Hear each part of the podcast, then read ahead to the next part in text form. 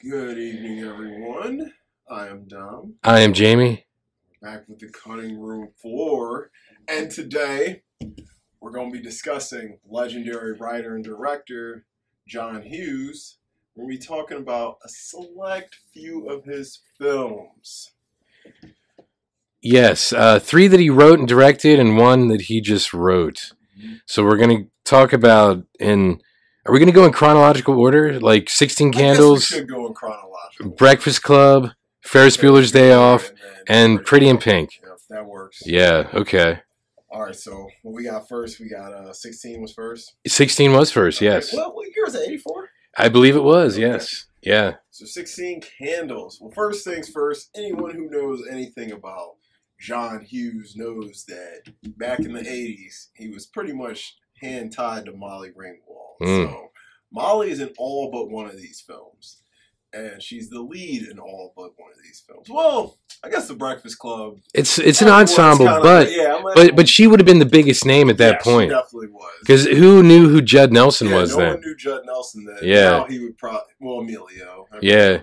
Well, I guess after the Outsiders, because that would have been after the Yeah, that Outsiders. was after the yeah, because Outsiders was like eighty three. I believe so. That's the old boy. And they would have known uh, Anthony Michael Hall just from 16 Candles. 16, yeah, Yeah. He, he had a pretty nice career from sixteen candles up until like honestly until like Edward Scissorhands. Yeah, because he did uh, Vacation was first. Yeah, yeah. Uh, National Lampoon's that too, Vacation. I just been on a John Hughes kick, man. I'm watching all this.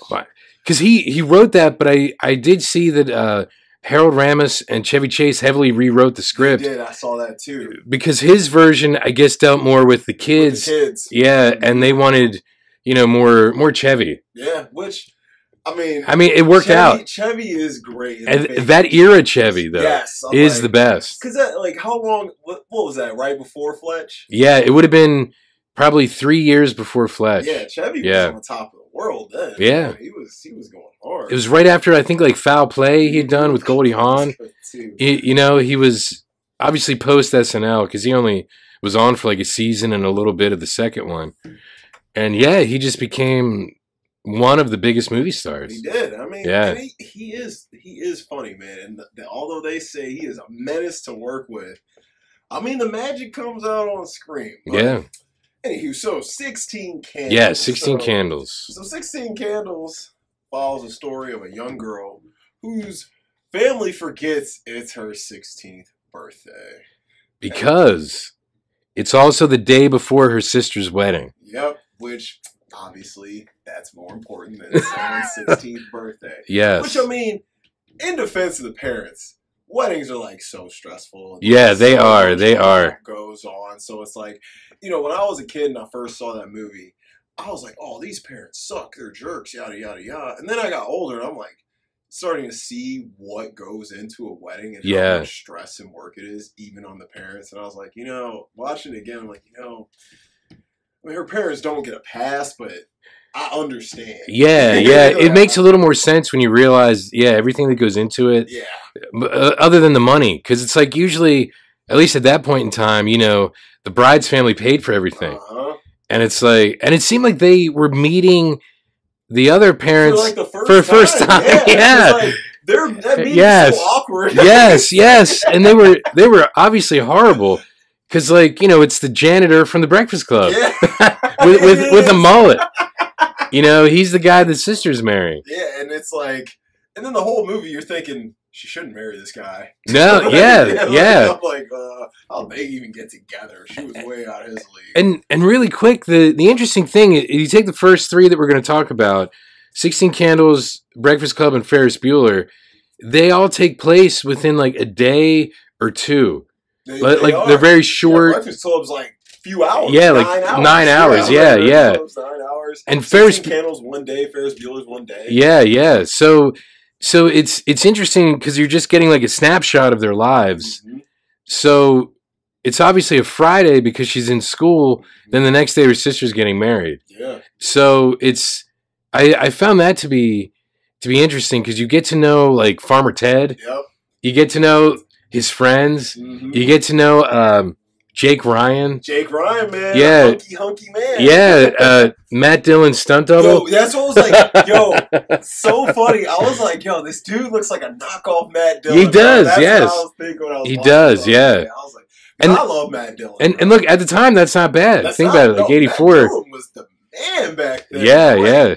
Honestly, I love Matt Dillon. Matt Dillon, even in the '90s, I liked him. Like, I loved Wild Things and something about Mary and stuff. He was in Asteroid City. Oh yeah, he is in. He's the mechanic. He's the mechanic. Yes. because I actually got really excited when I was watching. I was like, "Oh, it's Matt Dillon." Yeah. I was like, "My man." Yeah, I love Matt. Little quick aside. Great Gus Van Sant movie. Matt Dillon. It's called The Drugstore Cowboy. Oh, that I saw that a long time ago. so good. Yeah. Um, Gus Van Sant was a great director. great director. Yeah, You know, yeah. It's like you know, it's great film. Anywho, if you guys never seen that, seek that one out. It's pretty good. Who who co-stars in that with him? Heather Graham's in it. Heather Um, Graham. Wow. Heather Graham. Yeah, it would have been because it would have been right after. remember the chick, License to Drive. girlfriend. I can't remember who plays his girlfriend in it. I cannot remember who plays his girlfriend. Well- I can pull it up on the phone. Well, here we can maybe. Anywho, yeah, you I- pull it up. So anywho, yeah, I- now, now, Sixteen Candles. One thing I find interesting about this film is the rating system because that was Sixteen Candles came out before they established the PG thirteen. Kelly Lynch. I'm sorry. Lynch. Yes. she was in a lot of movies Yeah, around that was time. She was, yeah, she was in a lot of stuff back Yeah, then. yeah. But if you watch 16 Candles, if this came out today, it would be a hard R-rated film. it would be. It would Like, be. You see And- nudity, they, Yeah. f bombs, all Yeah. kinds of stuff. And- like. And a lot of people complain about uh it's like racist because of Long Duck Dong. yo, so as I was Yes. watching it, Yes. like, so I'm watching it. And I'm like, yo, Long Duck Dong. I'm like, I know so many people watch this now and they probably get very offended by this character. But I'm like, Long Duck Dong was cool. And and the thing is you have to realize like in the early 80s and I think they actually show it in the film, but you have to uh I think understand the subtext. It's like the grandparents who adopted him or, Yeah, or are he was an sponsoring him or whatever. Yeah, whatever. It's that weird like white savior complex. Complex, yeah. Yeah, so it's like, you know, they they feel like they're doing something good for mm-hmm. someone who I, I hate to say is less fortunate I mean, because they weren't born in America, yeah, right? That's, that's the word. So so I I don't think it's necessarily like a racist portrayal of that character. I think it's almost like how they viewed him. Mhm, So yes. he played it up. he played it up. Yeah. And you got to think about it. It's the mid '80s. We didn't have Yeah. the diversity we have now. Yeah, that's You true. know, I mean, our idea of, and I wasn't even alive then, but I mean, even for me, growing up in the '90s, I didn't grow up around a lot of Asian people, so. Everything I knew about Asian culture was from movies. Yeah, You know, yeah, so yeah. That's everything I knew. So it's like, of course, now I'm a little older. I've met Asian people, made Asian friends, and they're just like anyone else. But I mean, for the time, this is probably what he thought. you Yes, know, and I'm yes. like, I don't know if we can really fault him for that. And it's not like he had the Asian stereotypes in it, but it's not like he was negatively portrayed. No, no, because he was having a good Yeah, time. he, had a blast. He was, uh, to go to the dance. Yeah, he was hooking up with that weightlifting yeah, chick. the big chick. Yeah, yeah, yeah. Tall chick. Cause see, here, here's the crazy thing. Like before this film came out, there was there was a book in 1980 called the uh, the official Preppy Handbook, Okay, never heard of it. which was written. Uh, Felicia has a copy of it. Is it good? It. It's good. It's sort of like a parody of like preppy culture. Culture? Yeah. So so then they did come out with the Yuppie Handbook yeah.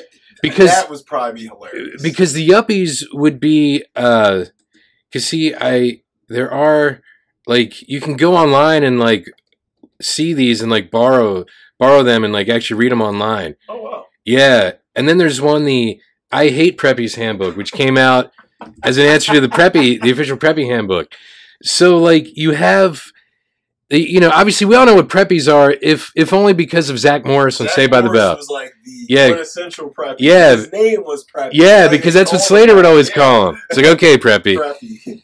so then like the yuppies would be like the parents of the preppies Mhm. the young professionals like 25 to 45 so that would be the parents a lot of their kids would be preppies, but then the I Hate Preppies handbook goes over greasers, jocks, Jocks. nerds, and freaks. Yeah, freaks, which would be like a modern day goth problem. Yeah, or or uh, Ally Sheedy in the Breakfast Club. yeah, essentially. Yeah, yeah, like yeah, because like now, like now, she would be considered just like a like a a goth or alternative or emo. emo, Emo, yeah, that yeah. be what she'd be Yeah, because goth became emo with Yeah. like My Chemical My Romance and Chemical stuff. Romance pretty much Yeah. that era of music kind of shifted goth Yeah. to emo. Yeah. like all those bands that used and people like Yes, yeah. um, Dashboard like- Confessional. Dashboard, oh, I I love Dashboard. Yeah. I love My Chemical Romance. Is that why your hair is everywhere, screaming infidelity? Yeah, Yeah, is that why? Exactly why. Hey, they made the Spider-Man theme. Yeah, man. they It did from good. Vindicated. Yeah, Vindicated. Yeah, Spider-Man awesome. 2, right? Yeah, Spider-Man 2. Yeah. Which, you know, could possibly, probably the best live action Spider-Man. Hey. movie. It might be. 2.1 is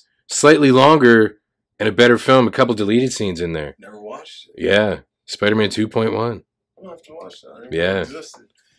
Uh, But and anyway, anyway, I'm sorry. So, yes. so, so those books kind of set up, I think, the context for his films in the the wider culture of the early '80s. yeah, So then people understood like who Farmer Ted was. They understood who um, Samantha was, Sam, Sam. and and who her parents were, and they understood like um, what do they call the guy her sister's marrying? Some kind of bohunk. I forget, What did they call him? but but it's got to be. He's kind of like a.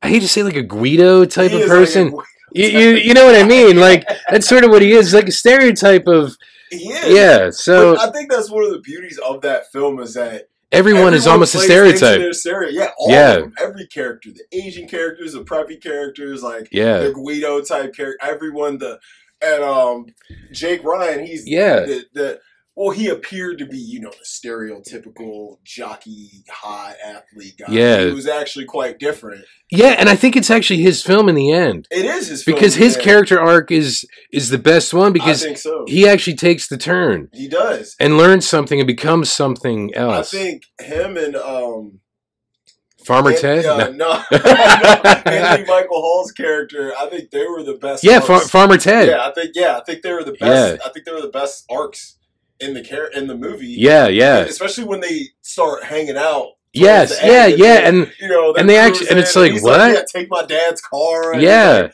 I'd be like, bro, I'm not driving So- your dad's car. so so the other elephant in the room for this film, besides uh, Long Duck Dong, is people talk about like the uh, illusion, illusion or insinuation of date rape.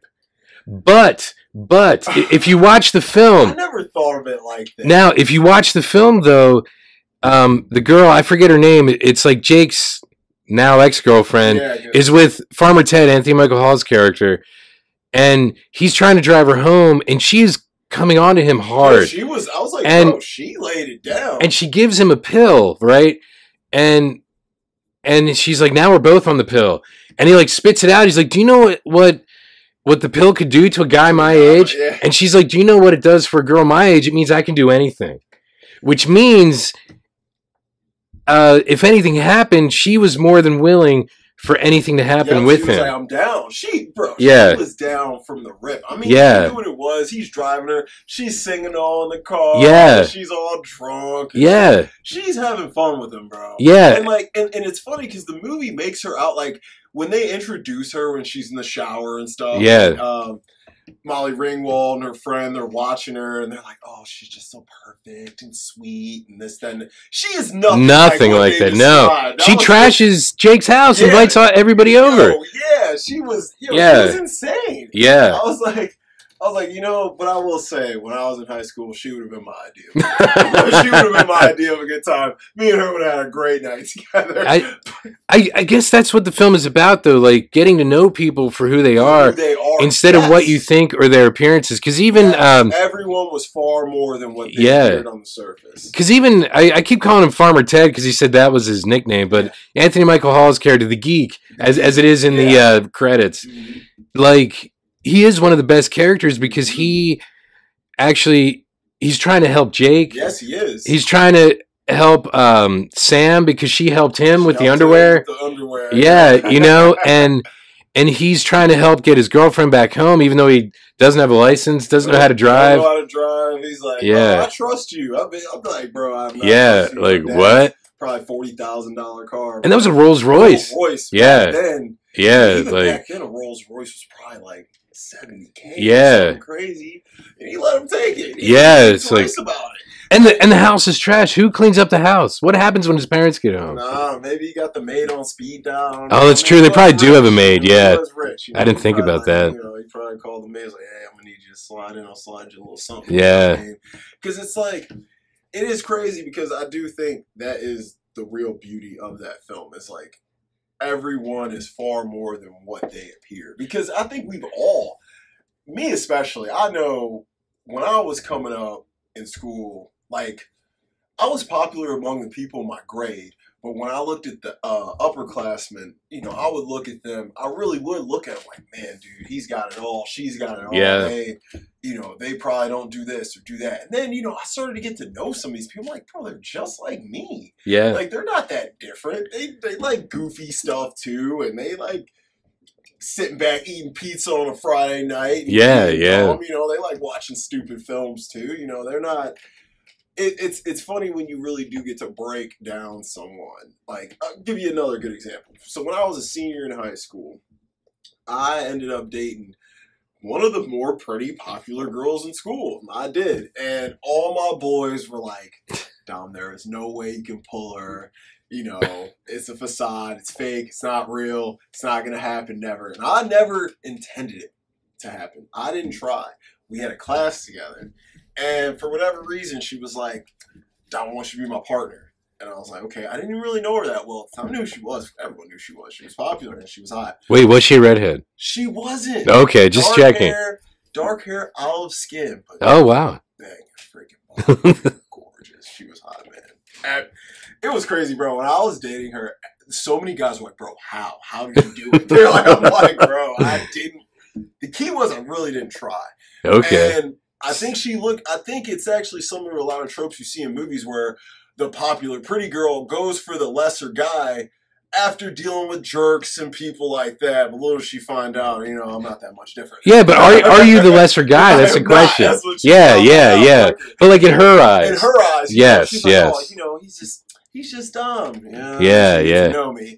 Yeah. Like, but so it was like everyone's looking at her like a unicorn, and you know, my friends. I had the class I had with her was right before lunch, so me and her, my boys would all come meet me before lunch because we, you know, Coatesville, we freaking hop in the whip and go to McDonald's every day. oh yeah, yeah, We, we didn't do the cafeteria. yeah. It was right down the Right road. up the road. Yeah, yeah. Right there. Yeah. So we would hop in the whip and go up there. We'd sneak out.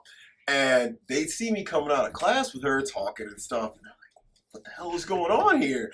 And, you know, I leave her and let her go to her friends. And then, you know, every day they're like, oh, Dom, you know, you think you it ain't going to happen. Just, she just being nice to you. She to give you the time of day. And I'm like, gentlemen, I'm not even trying. I'm not trying. And dude, I think me not putting like everyone's so oh I want you. I just treated her like a regular ass person. Yeah, and that's what. her, and I realized like, yo, she was cool. You know, she liked she liked emo music and stuff. No Yeah. one ever knew that. You know, Yeah, she like watching weird like she she loved movies like Nightmare Before Christmas, like Tim Burton stuff, weird Yeah, yeah. stuff, stuff that the edgier kids like. yeah, And no one knew this stuff about her. I was like, gosh, she's actually pretty cool. And they're like, yeah, whatever. We know what you're thinking So- about. So basically, you got to know her on more than just a superficial level. Yeah, Yeah, yeah. And that's and that's where I was like, yo, I'm like, we became friends, and like after a while, she, I guess she just had to have me. She pretty much was like, Dom, I like you. What's good? We should totally like. Yeah. I was like, yeah. She's like, yeah, and then yeah. Like- and no one could believe it. All my Wow. friends were like, I just can't believe it. And then you know we got close, and eventually I was bringing her to McDonald's with us. And wow, and then next thing you know, she's at my crib after school when the homies are over. yeah, And they're like, cause she's, and then they got to know her. And they're like, bro, she's she's really cool. yeah, I'm like, guys, people are far more than they appear. You know, Yeah. far more than they appear. So you just have to give them the chance. you gotta give them the chance. And Yeah. like, just like in that film, Anthony Michael Hall was terrified of Jake. Yeah, he, Every- yeah, you could tell in the beginning. Yo, he was ter- he he Yeah, thought he was gonna kick his ass all the time. He Yeah. was like, oh man, he's gonna he was like, bro, we're cool. He was a nice guy. Jake was a regular dude. Yeah. He's like, I was just cursed with these good looks, Yeah. and, you know, and my Yeah. family has money, so it is what it is. But after he got to know them that night, you know he didn't look at him the same. He's like, Yeah. like, that's now it's like if I see you in the hall, I can say what's up. yeah, You know, yeah, which yeah. Is like one of the major themes of the Breakfast Club. yeah. But and and you- you're right because that that would have been a major like paradigm shift at that time and probably even still now in high school i don't know because i'm obviously old and decrepit but the uh high school's different even from when I was there, man. yeah yeah because it's like The game has totally changed.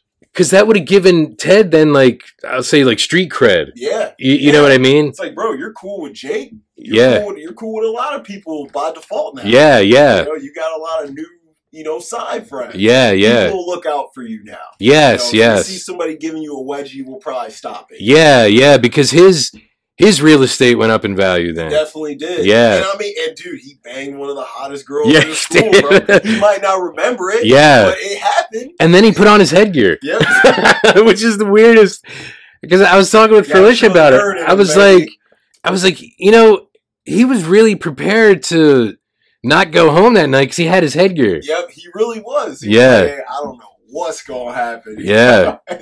Yeah, it, it is. You know, now we're going through it and breaking down some of his themes, I think it actually is probably a little better than I was even thinking. Just because it's like, I think everyone goes through that in life. Even as adults, we go through that. Oh, yeah. It doesn't end. Someone for the first time and.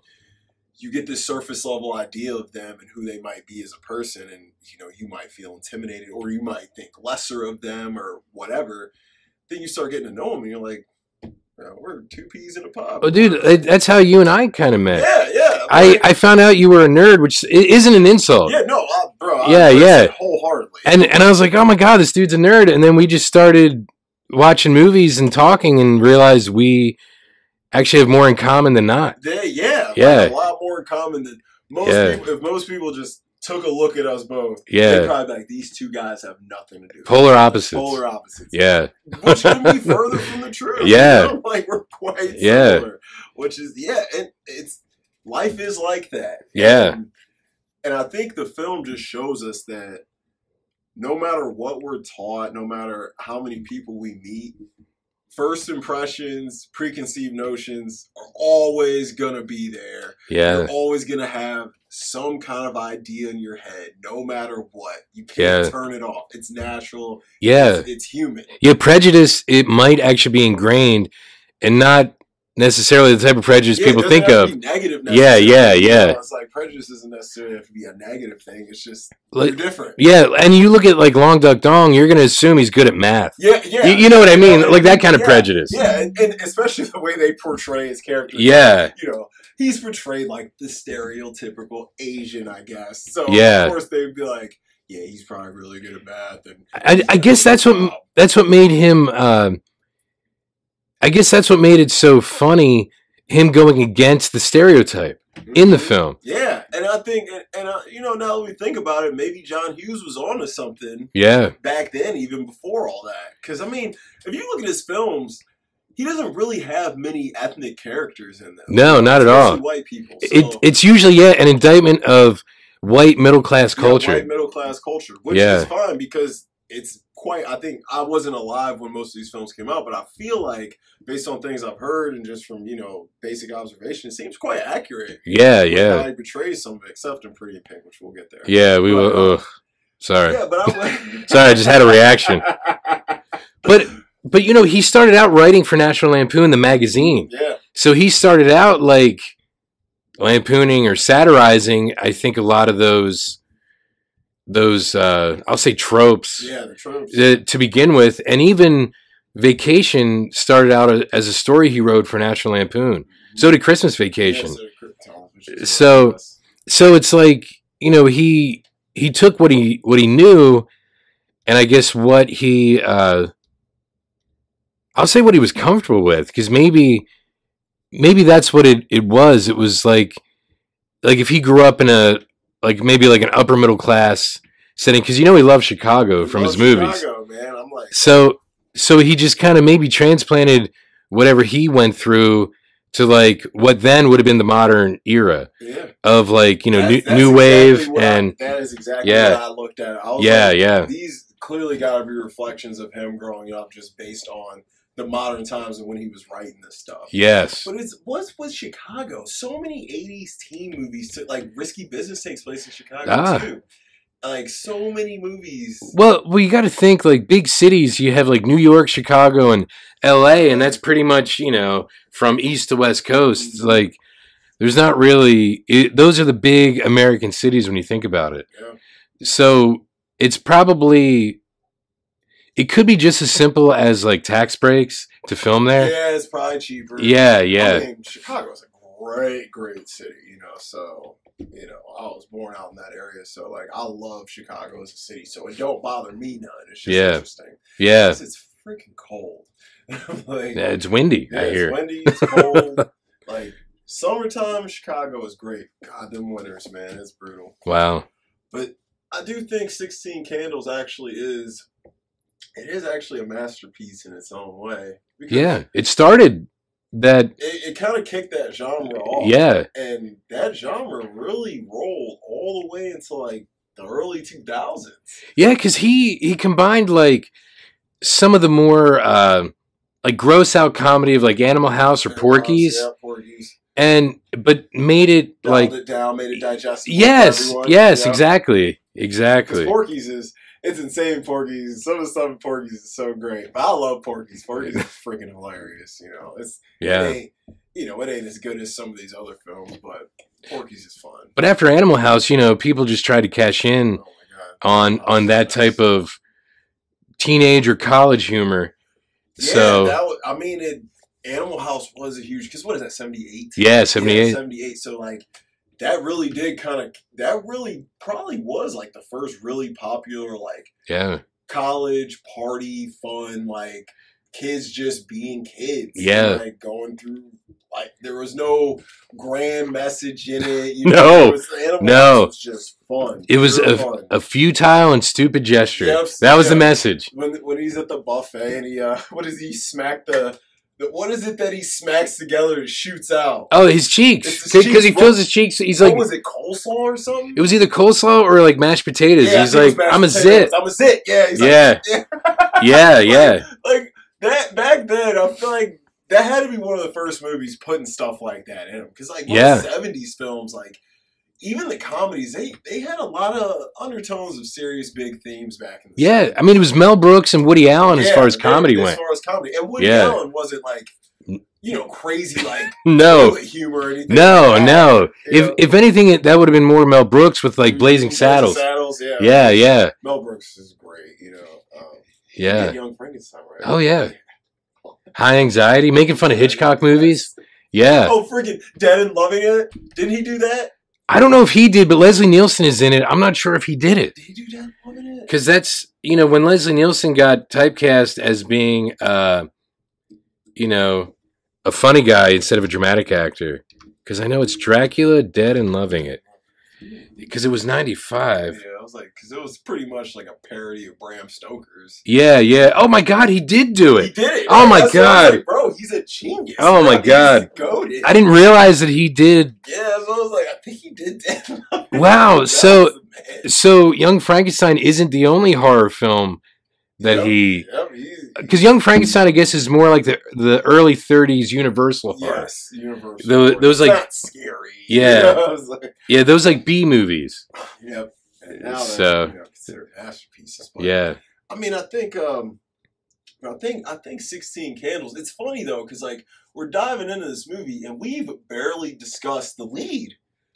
Uh, because I don't think it's really her film. It's not her film. No, I think that's She- why. she's the face of it. But like, Yeah, honestly, like, what's so important about her? Oh, she wants Jake Ryan. Cool. yeah, That's and like her main mission. and she's upset that her parents forgot her birthday, Yeah. but they're honestly busy. Like she doesn't give a, sh- a shit about her About the sister's wedding. She don't give a damn. Yeah, At sixteen. yeah. What? Who would really? Yeah, you wouldn't. yeah. But still, like, I get both sides of it. Yeah. I get both sides. yeah, and and I think that's it. She's not as relatable as like Jake or Ted. She's not. You Yeah. know, there's yeah, they're both far more relatable because Yeah. everybody's been a Jake in a situation. Everybody's been a Ted in a situation. There's Yeah. been a time where you're looking up to somebody, and there's been a time someone's looking up to you. So Yeah. that's why I thought the best stuff in the movie was their interactions, and then of course like Ted hanging out with his girlfriend and stuff. And Oh my god, I just yeah. love at the end when he pulls up, when Jake pulls up, and he pretty much realizes they Yeah, up, and he's like- uh, And and he doesn't even care about the Rolls Royce. It's really it's doesn't. them It's together like, uh, kind of in what looks like post-coital dude. uh, I mean, yeah. I'd be like, I know what went on. Yeah. last night. and and he would know because he was her boyfriend. yeah, I'm like, you know Yeah. how she is. You know her better than most. people. Yeah. And, but you gotta you gotta give give the credit too because the underdog came up and you know, Yeah. lost it to the popular girl, hot popular girl. Yeah. Because I'm like, you you don't you know a lot of people don't realize, but like, dude, a lot of times the the nerd, the underdog will come up, Yeah. bag a chick way out of Yeah. league. It happens, And- man. Like, And that was the era of because Revenge of the Nerds came out the same year. Mm-hmm. yes, Y- oh, You know, yeah. And so it's like like this whole early 80s, early to mid 80s thing, you know, you have nerds being more popular Mhm. in pop culture because Yeah. then the next year and the same year as the Breakfast Club, you also had Weird Weird Science science. with Anthony Michael Hall. which is a Yeah. great film. I actually just bought that on Blu-ray. Yeah, yeah, like he and uh, Mitchell Ian Smith as obviously the quintessential nerds. Quintessential nerds. Young Yeah. Robert Downey Jr. Yes, there, yes. Dressed super fly in there, bro. Yeah. His gear in there is A1. Yeah, because that's Who's the chick who played the, the chick they made? oh Kelly LeBrock, Gosh, she was Steven hot, Steven. Seagal's ex-wife. Is it? Yeah, She was hot back then. because I think she was in Hard to Kill with him. Was she in Hard? Yeah, I haven't seen Hard to Kill in Yeah. ever, man. Because early Steven Seagal films weren't bad. oh, I admit it. decent. Above the Law, Hard to Law, Kill. All, all the ones that are like three word Yeah. titles, basically, you know, Steven Or- Seagal, or- or like syllables, because like Under Siege. Yeah. You, you know what I mean? Like you had to. Steven Seagal, he was he was going hard for a while. Yeah, wasn't he an executive decision with Kurt Russell? Was that the one? He is. Yeah, yeah, You Kurt, my man. yeah. So like he, I don't know what happened to him. Like probably Well, mentally. They, well, they say he's a fucking asshole. Yeah. They say he's one of the worst dudes to work with. Even when he hosted SNL, they were like, he was the worst Yeah, host that we ever had, The worst host of all ever. time. Yeah, They were like, he is by far the worst. and they've had a lot of hosts. some bad ones. Yeah, yeah.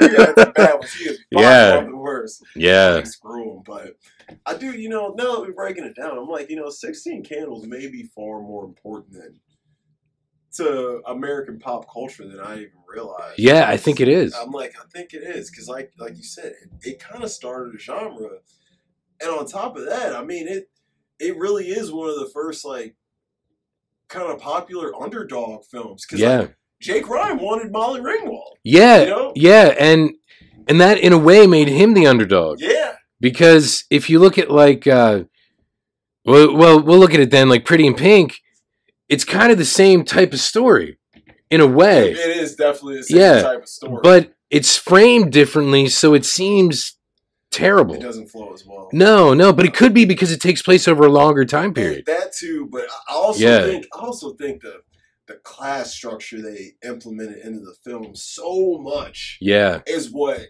kind of killed. It was heavy-handed. It was very heavy handed. Yeah, yeah. I was like, the main theme of that movie, it ain't young love, it ain't No. social and class. and that's what i think makes jake different because you look at his girlfriend who is um a kind of a whore I, I mean i hate to say and she alludes to it She- yeah, Yeah, she because she's like, there's plenty of people that want this. Yep. She even tells Jake at one point, and Jake is like, don't you believe in just Yeah, loving yeah, one she person? said- She, was like, yeah, this dude wants me and that dude. Yeah, yeah. yeah. And- Jake, And Jake's like, what about love of just one person? And it's weird to hear that from a a guy. guy a At that point. 18 year old guy Yeah. who was handsome popular Yeah. probably get Who could have had anybody. any Like, he didn't want that. he didn't want none of that Yeah. which I think it it was cool too because back then you know macho men were starting to come in you know Yeah. big tough guy being a tough guy was really like kind of in back then Because you know you had guys like Arnold getting real. Yeah, that's true. Yeah, yeah, stuff. yeah. Because uh, First Blood was around that Yeah, time, and that had been out for a year or two, uh, and Conan. Conan was yeah, Yeah. Conan was around that time. Yeah, and Terminator would have been that was same right year. Yeah, it was right after. So, Yeah, um, yeah, yeah. I think Terminator was a year after. So like, yeah, you yeah, had these these big masculine macho men like working out was starting to get really Yes. big back then. Muscle Beach and like yes, just yeah, being a man's man was big. And Jake Ryan showed us a nice, sensitive guy, but he still wasn't a punk. He wasn't a loser. He was yeah. like, you can be cool and still have emotions and be a sensitive man. You don't have to be a macho guy. You can. It's okay to want to be with one girl. Yeah, but I think he had to go through the the roller coaster of popularity in order to realize that's not what he wanted, Yep. And that it, it's finite Yep. because high school ends. High school ends. Yeah, It's a short And time. and what are you after that? Yep. You know, I guess that's and that's kind of the beauty of these films. Unlike Pretty in Pink, because you're you're in their lives for like let's say 24 hours in 16 Candles, and then you're out. You're out. So you don't know what happens like, after. What happens? Yo, you're Yeah. like wondering, like, Yeah. wonder what- wonder Whereas Pretty in. Pink, it's like weeks or months, and you're like, I really don't care what don't happens care, now. yes. Yeah, but you care when when you're teased. You care. So like Breakfast Club, it's like nine hours. So you care. You're like, well, what is going to happen Monday? Because they Yeah, they they even yo, talk about like, it. Man, I kind of wish he would have Yeah. just a like a comic strip of Yeah, know, yeah. something. You The- gotta tell us everything, and- just The only one of these characters in any of these films that actually plans for the future is Ferris Bueller. Ferris Bueller. because he actually talks about it when um, when Cameron is like you know catatonic and they're by the pool and he's talking to the audience because he obviously breaks the fourth wall a all, lot. Yeah. and he's uh, he's saying he's like you know what? We we graduate in a few months. We'll both work our jobs over the summer and then we're both going to separate colleges and that's it. Like he actually at least has a plan like for college and beyond. Like Yep. Ferris Bueller is the only one and because of that I'll talk more when we get to that but it's it's weird to like because you want to know what happens to like Ted and and Jake and, and even. Sam like after as I knock over everything because I'm getting excited. Yeah. Like you want to know what happens because it ends with Jake and Sam kissing. Like, Mhm. do they make it? yes. Do they not? Do they not? And Yeah. It's like, because and and of course, like Pretty in Pink has a real similar ending to that. Yeah, But you just don't. it wasn't supposed to. It She was supposed to end up with was supposed to Ducky. End up with Ducky. Yes. Boy, there- and there was And I was pissed version- off. Yeah, there's another version. She ended up with Steph. No, Yeah. Ducky ended up with Steph because you saw him wrestling around on the floor. I think there was a version where they were saying like she ends up alone, Oh, really? which honestly probably would have been better. I think um, so because it was disappointing. It was, and I'm like, and Ducky's simping over. We'll get to pretty. Yeah, yeah, sorry, sorry. We'll get there. Okay, so- we're probably gonna have the most to say about that one. So, so what would you rate Sixteen Candles now that we've been talking about it? So on a on an A to F scale, Yeah, I'm gonna give 16 candles. I'm gonna give it a B plus.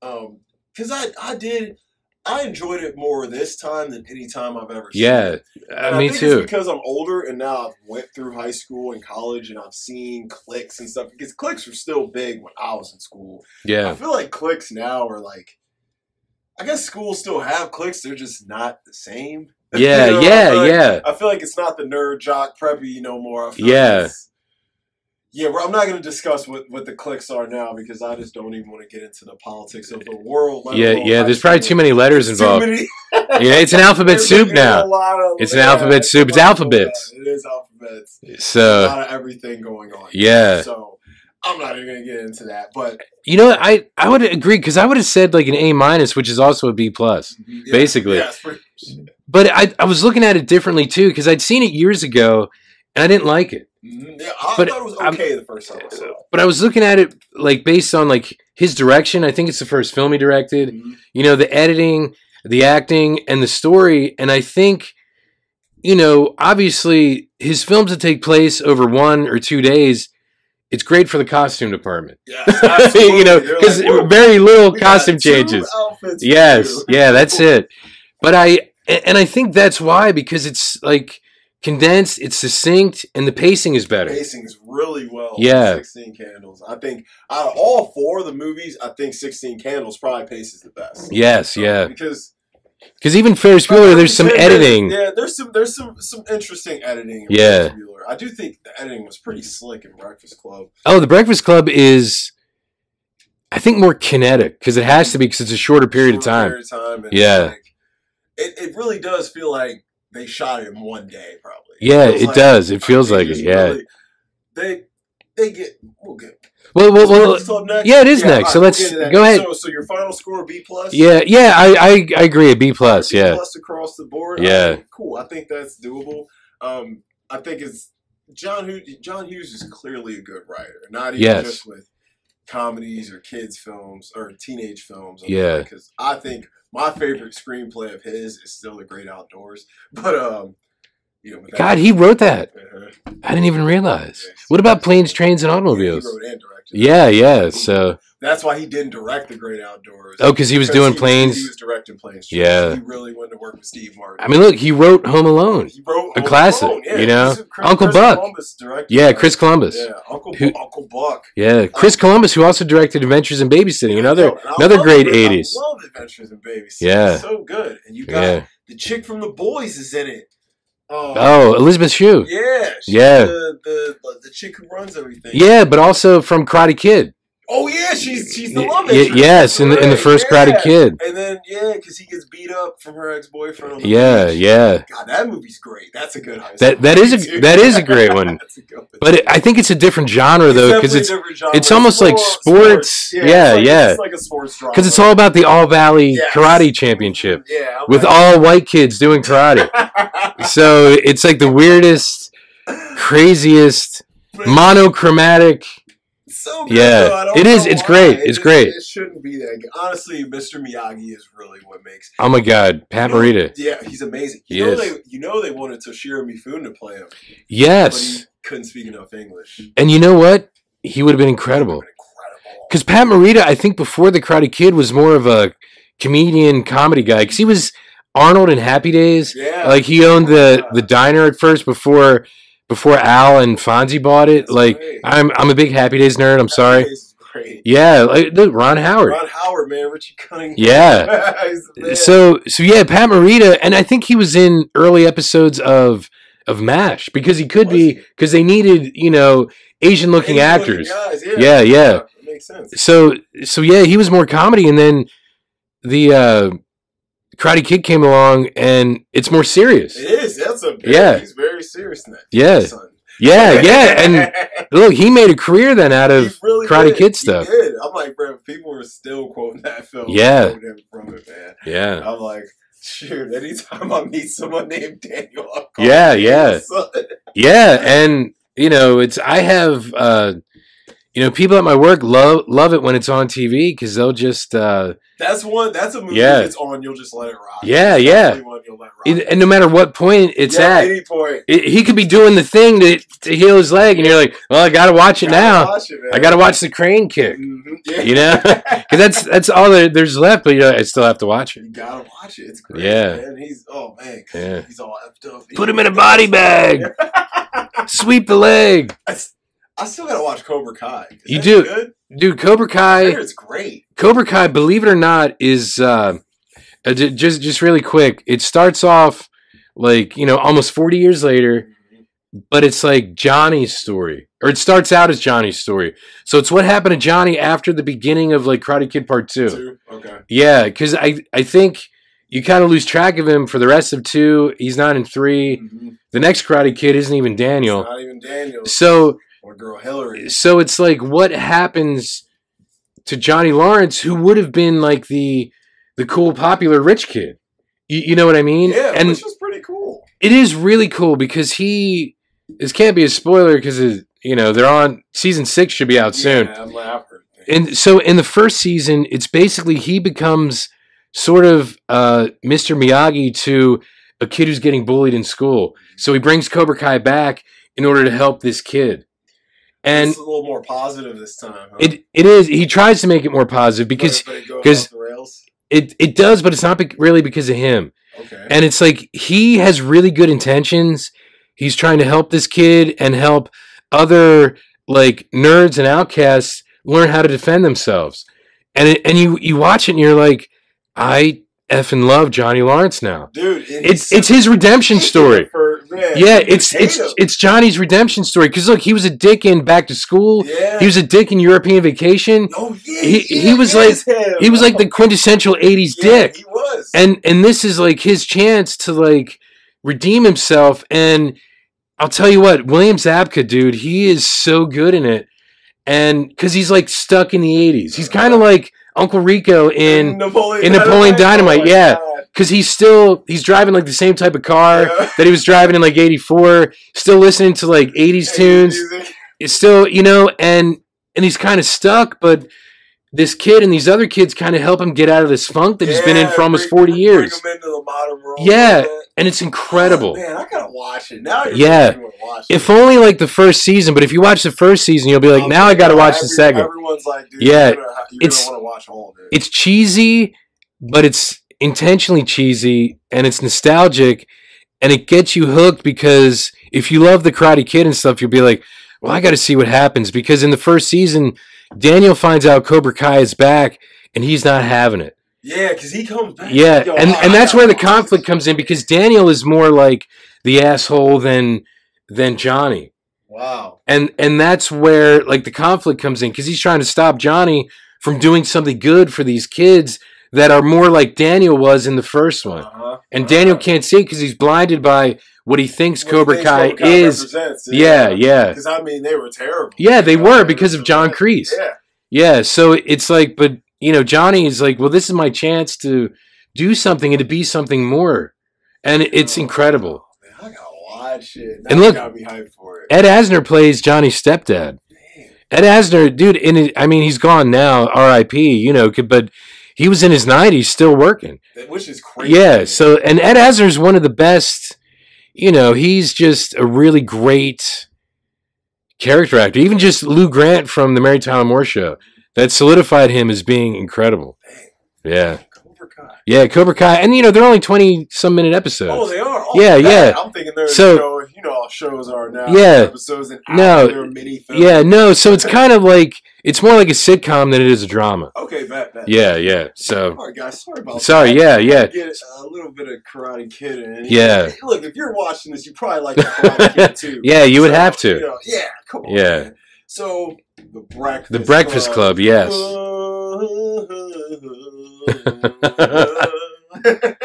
yeah, that song, man. That Yeah. song still comes on all the time. You mean the Simple Mind song? Don't you forget about me? Okay, re- all the time. really, really quick. I have loved the band Simple Minds for decades, and I hate that song. I bet you do. because that is the only song they Anyone they ever did that they didn't write. They didn't write that. No, they have like 30 albums because they're really huge. They're a Scottish band. Uh-huh. They're they're huge overseas, and they have so many great songs, so many great albums, even before that. And nobody effing knows because Yeah. just because that one Yeah, song. that one Billy. Idol was supposed to do that song. He turned it down, I bet and- he's regretting and, and they went to Simple Minds and they did it. It became huge. Billy Idol covers the song. Yep. he's like, I, I I swear that's not a lie. I'm like, dude, what the hell? They wanted you to begin with. He was like, "Well, I didn't know what, what was on my hands." Yeah. you know, a lot of times But look, like that. Uh, Will Smith turned down The Matrix. Wow. Yeah, you're right. Yeah, so And and really quick with the Breakfast Club, it actually has a great 80s soundtrack. oh, it does. It's amazing, Dude, Wang Chung, that song that Oh, plays when they're like running through the halls trying to avoid the principal, that's Wang Chung, man. Yeah. The guys who did like Dance Hall Days and Mhm. Everybody Have Fun Tonight. Have fun tonight. And they did the entire soundtrack to another great 80s film, To Live and Die in LA. I've never seen Yeah. that. I heard Dude, it's great. yeah, it is. It's a great cop movie. I've never. But se- I've been wanting to see that for a while. Dude, Wang Chung is an underrated 80s band, but that song from um, from the Breakfast Club is probably one of their best tunes. Yeah, everybody. Yeah. knows. Everybody have fun tonight, though. Oh, yeah, everybody knows that. Knows In the extended version, it's great. One of the background singers at one point, because you don't hear it on the radio because they never play the extended version. Never. There's one of the background singers. He's like, "Can someone tell me what a Wang Chung is?" He says it in the in the song, and and it's only in the the extended album cut. So if you get a chance to to listen to it, it's incredible because you're like, even the background singers are like, "What the hell is a Wang Chung?" It, it's a musical note, apparently. Oh, Is actually what it is, but- okay. But even someone who knows music had no clue what the hell Wang Chung is. I know. Yeah. Like, Still a great band, amazing, yeah, I mean, amazing. soundtrack Yeah. I was watching it the other night. Yes. Bro, I was like, I was bopping along. I was like, oh, Yeah. the soundtrack is lit. And even even the the instrumental songs are really good. Mhm. It's just it was, if that movie is literally drops you right into the mid '80s. Yeah. right into it. Just like how Clueless drops you right into the mid. Oh my god, yes, Clueless. Clueless will drop Yeah. you right into the mid '90s. Feel like you're in a time machine. Yeah. Breakfast Club will definitely do that. So the Breakfast Club. Five kids in detention. Yep, five kids in detention, Yeah. all from different archetypes of high school cliques. Yeah. This film is very high school political. It's a very Yeah. much about the politics of high school. There's a It is, you're right. Conversation. That's pretty much what the whole third act in the conversations Yeah. talking about is. It's literally about them talking about the politics of high school. Yeah. I mean And it's very similar to the politics in the real world. it is because you have the princess, you have the athlete, Yep. you have the brain, Brain, the outcast, and the outcast, criminal. Rebel. Rebel. Yeah, Yeah, the criminal. criminal, yeah, that- him a rebel. Well, well, yeah. I'll call him a He criminal. they they call him a criminal, He was. or he calls himself a criminal. Yeah, I'm like, he is a criminal. I mean, Yeah. he knife. Yeah, he did. He did, and he and he had Maharaja. He. He in his- in his locker. He had paraphernalia. Yeah. In his locker. A lot, too. I was like, Yeah, he, hey, he was smart. He had like seven bags. Yes. Like, bro, he's pulling all these bags. Yeah. Um, so these kids are all, they all get Saturday detention for one reason or another, which Yeah. is all revealed as the film goes on. yeah, Um, one thing I will say about this film, it definitely is a touch after school, especially.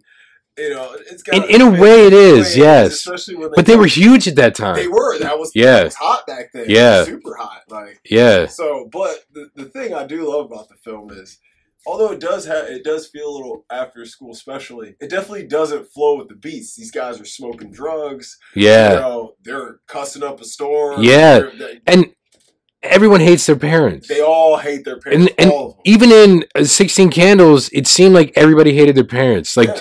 Like Jake Ryan had to, or he wouldn't have allowed everything to happen Oh, at his yeah, house. Yeah, absolutely. Yeah. yeah, absolutely. And And you know Sam did because they forgot her birthday, if no, nothing no, else. Nothing else. And know. and all the kids in the Breakfast Club hate their parents for one reason or another. Yeah, one reason or another. I mean, Yeah. and that's and that's the beauty of it because obviously this is a film. Looking looking at it today, it seems quite simple. But I imagine writing this movie in 1980, you know what, three, four, five, whenever he wrote it. Yeah. I imagine it would be quite difficult to pen this script to perfection because you were living in it then. Yeah, you know? yeah. So it's like this was all clicks. Like, of course, there's always been clicks, but it really like it- look look at like the outsiders. Okay, so you had the socials and the greasers back in the '60s. It was pretty much the only two clicks. Yeah, It yeah. was either you were with the rich preppy kids or you weren't. There That's- wasn't no side in the middle stuff going on. That's how it is in uh, Rise of the Pink Ladies too, because like the origin of Grease, you know, like yeah, it's like you're either one or the other. Yeah, it's one of the other. There's no in between. Yeah. There's no or this or that. Yeah. Yeah. Now there's like in the Breakfast Club, you know, that's starting to explore all these other things. You're starting to branch out into different types of people. Like, you know, in the 80s, the 80s, we can going back to music, of course, they had a great 80s soundtrack, but the 80s also spawned a lot of good metal bands, a lot Yeah. more darker and heavier alternative. Look, grunge came out of the '80s. Yeah, it's, it, Yeah, which obviously music has heavily influenced teens, fashion, things like that. Yeah. Shows and the the one chick, you know, the chick with the dandruff. like, Oh, yeah, yeah, uh, is her name actually Allison? It was Allison in the movie. Yeah, but you know, Ally Sheedy And plays her. Plays her. Yeah. So- So I wonder if he just was. Yeah, I- Yeah, so maybe she was maybe more It, like that character. maybe he wrote it, named her Allie. 'Cause she was in- She was in War Games, wasn't she? Like before that. Yeah, Matthew Broderick and think John Lithgow maybe oh, and He's great. yeah. Anyway, I'm sorry. Yeah. This, is, this was. This was, was this before Matthew Broderick killed someone?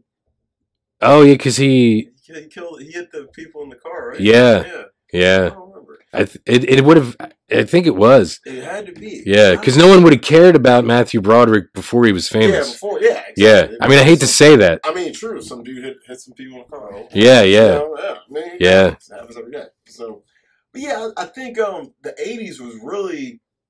I think why the genre appealed had such widespread appeal was because a lot of people were living that at Yeah. the time, and it's like the beauty of the Breakfast Club is everyone, no matter who watches the film, you can associate yourself with one of the five characters or a couple of them. Yeah, yeah. You know, like I was definitely a combo between like Emilio's character and Ally Sheed's character. Yeah. Because I was, you know, kind of like a weird punk rock dude, but at the same time I played But- sports, I was an athlete. But were you Ally Sheedy's character before or after her makeover?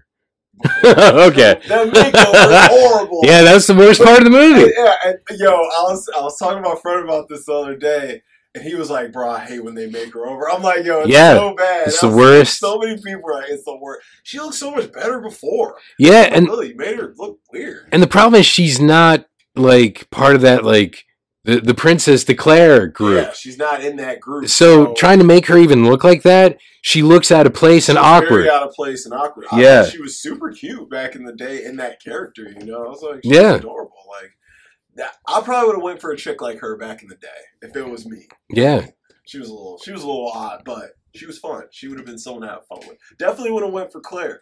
Claire sucked. Oh my god. Uh, you know, let's go through the characters. Okay, yes. through them all. All right, Okay. So we'll start with Claire, seeing as she's the face of the film. So you got Yeah. Molly Ringwald playing Claire, who is the princess, as Judd Nelson called her. Yeah, Uh, the the the preppy queen. Let's just call her. queen, Yeah.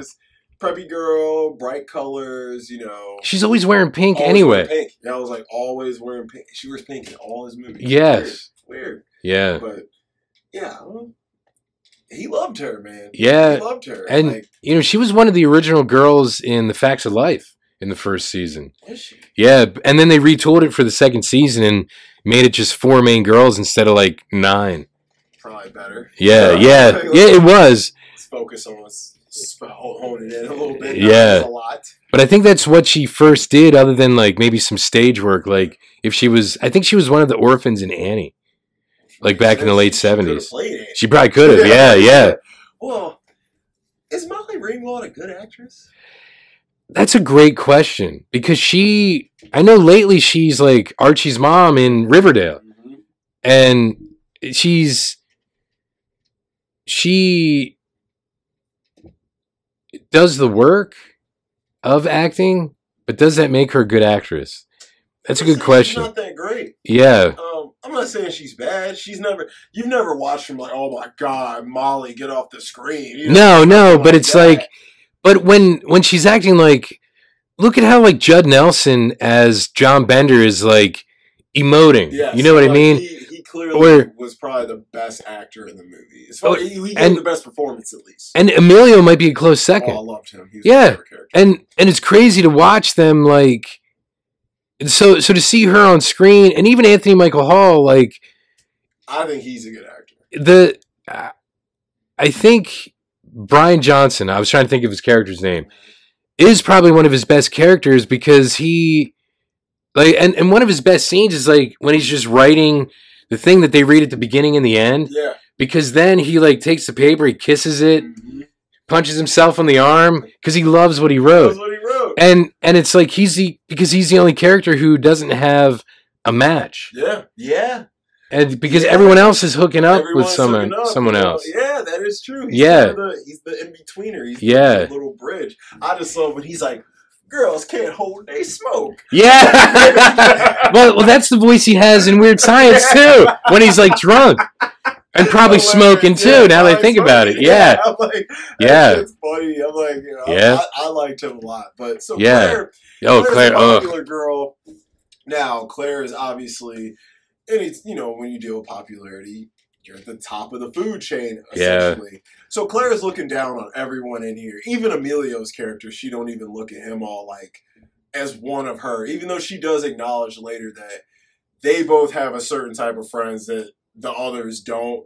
I still don't even think she looked at Emilio like he was on her level of popularity. because he was an Because he was a athlete jock. yeah he's a jock Like, yeah he was a jock, and yeah he had the he had the freshest gear on with the blue Nike hoodie with the oh yeah he- with the blue Nike tank under. He was fresh, man. I was like, yo, Emilio was like fresh, but her character, I think she was the worst out of the five. She yeah was. I'll put it like this: she was the one I would hang out with last. You Yeah, know, yeah, yeah. definitely Be the last one I'm hanging with, because she just was so superficial, and everything to her was about. She fed into the politics of high school to the max, and she's essentially like, "Well, I don't make the rules." Well- well, it benefited her, that's Yeah, it why. benefited her. Yeah. You know, she was living life. She's like, oh, and of course, you know, um, Bender calls her out on it several times throughout the film. And Yeah, because he couldn't. Maybe that's why it takes place on a Saturday in detention. None of these characters would be able to say this thing. Monday through Friday. Yeah, yeah, In school, you never get the chance. It never, it never, Yeah. especially in depth this way. Yes. Stuck here for nine hours. We got to talk about something. Yeah, yeah, like, in school, this may be a five minute discussion in the back of class or in the hallway. You know, Yeah. is not going to get you anywhere. and even after school detention wouldn't have been as long of a period. No, no. What, you know, what is that, an hour? Yeah, maybe. You know, and then usually the teachers stick around for that. Yeah, You know, the principal's not all playing basketball and, and doing that stuff. principal man, what a Dude, he's Richard. So he is Dick. yeah. I, I forget his. I forget his last name though, because it was on his thing, on his placard on his. Di- Allen, was it? I I forget. Maybe it was It's- Head, Was it uh, Dickhead. What's his real name? Gleason. Yeah, Paul Paul Gleason. Gleason. That's right. Yeah, Paul Gleason. great actor though. Yeah, he was in Die Hard. Yeah, Doc- Yeah, yeah. He was he was a good actor, man. Yeah. I mean, he plays one of the most iconic characters in American film history. That yeah. principal's been parodied tons of times. Oh yeah, and played it, played him again in other stuff. and he was kind of a badass too. The way that he was like going at at Bender Oh, because yeah. Like he you're mine for the next Yeah. two months. and, and and even when he locks him in that closet, he's Yeah, like, "Go ahead, swing at me. Swing at me. I just need one what, hit." What did he call him? He calls him. He calls him a gutless turd. He does, yeah. That is what he calls him. Yes. I was Yeah. like, bro, that's so G. Like, what administrator says that? Yeah. I love it. And he was ready to beat the shit out of he him. really was. I Yeah, mean, like he's he's fed up. How much trouble he's put. Yeah. You know Yeah. like, Yeah. So it's not like this is probably the hundredth time, not the first. Yeah, yeah. You know, yeah. and dealt with you a million times. Yeah. Yeah. Whereas most of these other kids, probably a first, maybe a second offender. you Yeah, know? yeah. Especially what's his name, Brian. Yeah, This is definitely his, his first. first, and even? Andrew, the the athlete, it was probably Yeah, his probably first. His first, you know. Yeah. and and he's or or he's probably been afforded the luxury of getting out of things because he's because he's an athlete. Yeah, yeah. So You get it. You get a pass. you get a pass. Hey, I need you rested for Friday. you know, Yeah, yeah, you gotta make of- weight. You gotta make yeah. Yeah, beast part of wrestling, man. I, I wrestled for a few years, making weight pain. It's the worst, man. It gives you it gives you a body complex at a young age. wow. man, I would man, I would run with trash bags on, dude. I remember wrestlers just like having cups they'd spit in just to lose the extra. that- dude. I would, Yeah. I would take laxatives, dude. I would, oh my Wow. god, it was terrible, man. I'd Wow. run around before. it was terrible. I hated wrestling. I liked it. I enjoyed. It- I but- but sport, probably but that- I hated the prep. Yeah, yeah, Like and it's probably so much pressure like- just to. It is. Yeah. It's a lot. But football, I love playing football. I even like practices and stuff like that just as much as the game. Yeah. But something about wrestling, man, it, was- the prep for wrestling just, oh, I hated it. So did you? uh Did you identify more with uh Emilio's character then because of probably what he has to go through psychologically just to I definitely identified Yeah. with him in that aspect, but my personality definitely fit Allison more. Yeah. It definitely fit her more as far as my interest in things I was into. Um, and I definitely, the crowd I rolled with was probably more the rebel crowd. than- Oh, so more like the criminal. The, yeah, I would the definitely roll with okay. the crim. I, I wasn't doing crazy stuff. Like, I never got in trouble like that. Like, I think I only got in trouble in school. I can count on one hand. But I was slick. I knew I knew exactly when to pull myself out of situations. ah okay. but it's it's like with Claire though, she's the most unrelatable Yes. out of everyone. Because even like, even if you were the popular person at school, you were a small minority. You know. Yeah, yeah. Everyone can't be popular. Yeah, You know, exactly. there was like Because then no one would be popular. no, exactly. It's it's the syndrome thing from The Incredibles. If everyone's super, then no one no is. one is. Yes, Yeah, yeah. We're all tough. Yeah. Yeah, Everyone's yeah. On the same playing field, and that's Yeah. like that's the thing with popularity. We can't all be popular. A lot of people have those desires. They want to be popular, but it ain't gonna happen for everyone.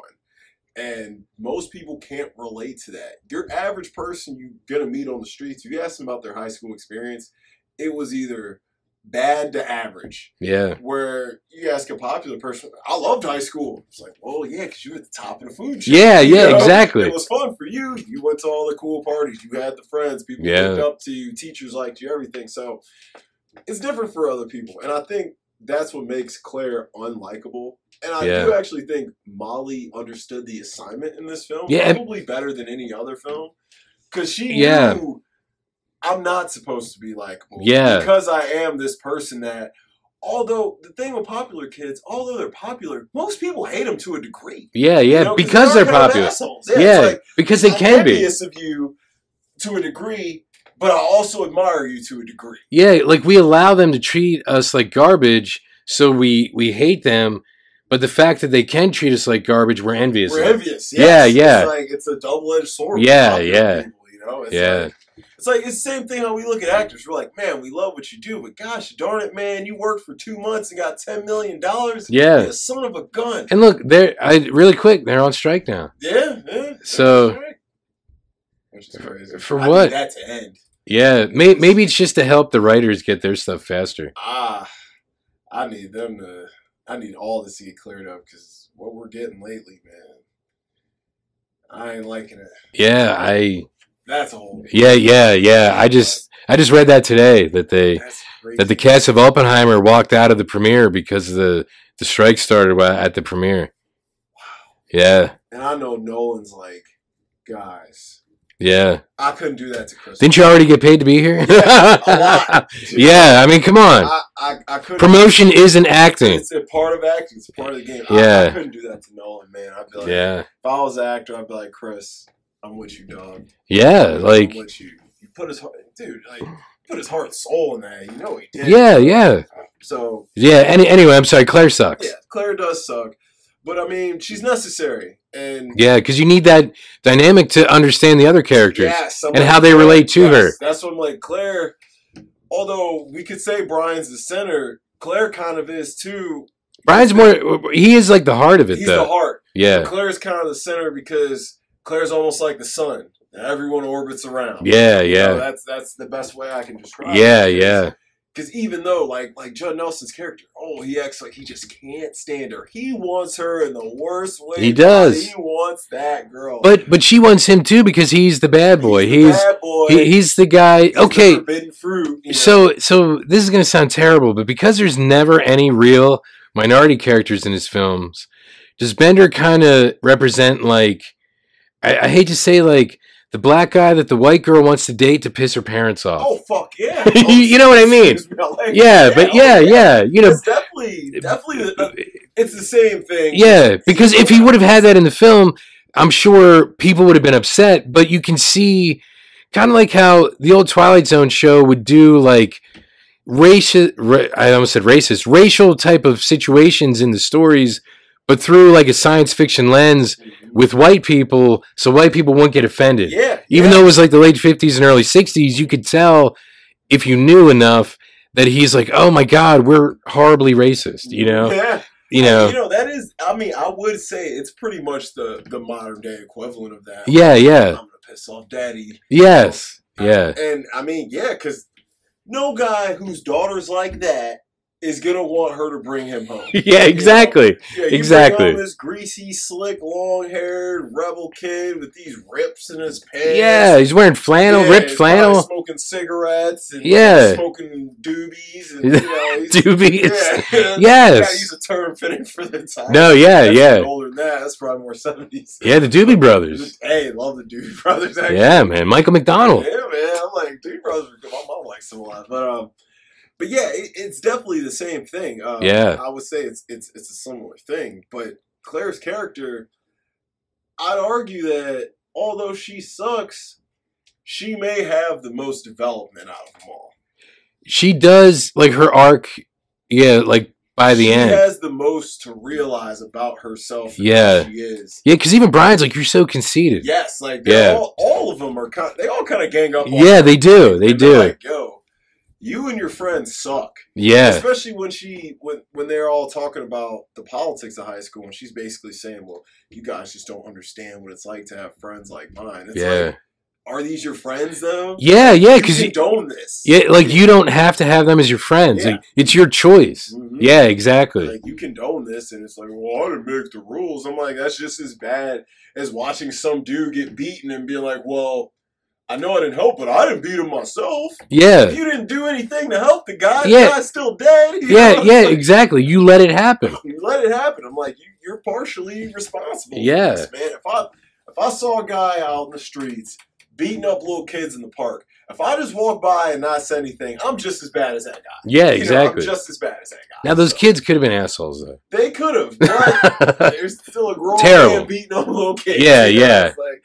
so, yeah, I mean, Claire is Claire is actually as much as she's not likable as a character, she may be the best written out of them all yeah. because I think what she represented was obviously something that a lot of people would love to have, Yeah. and Molly definitely answered the assignment here. I think she understood exactly what what they were going for.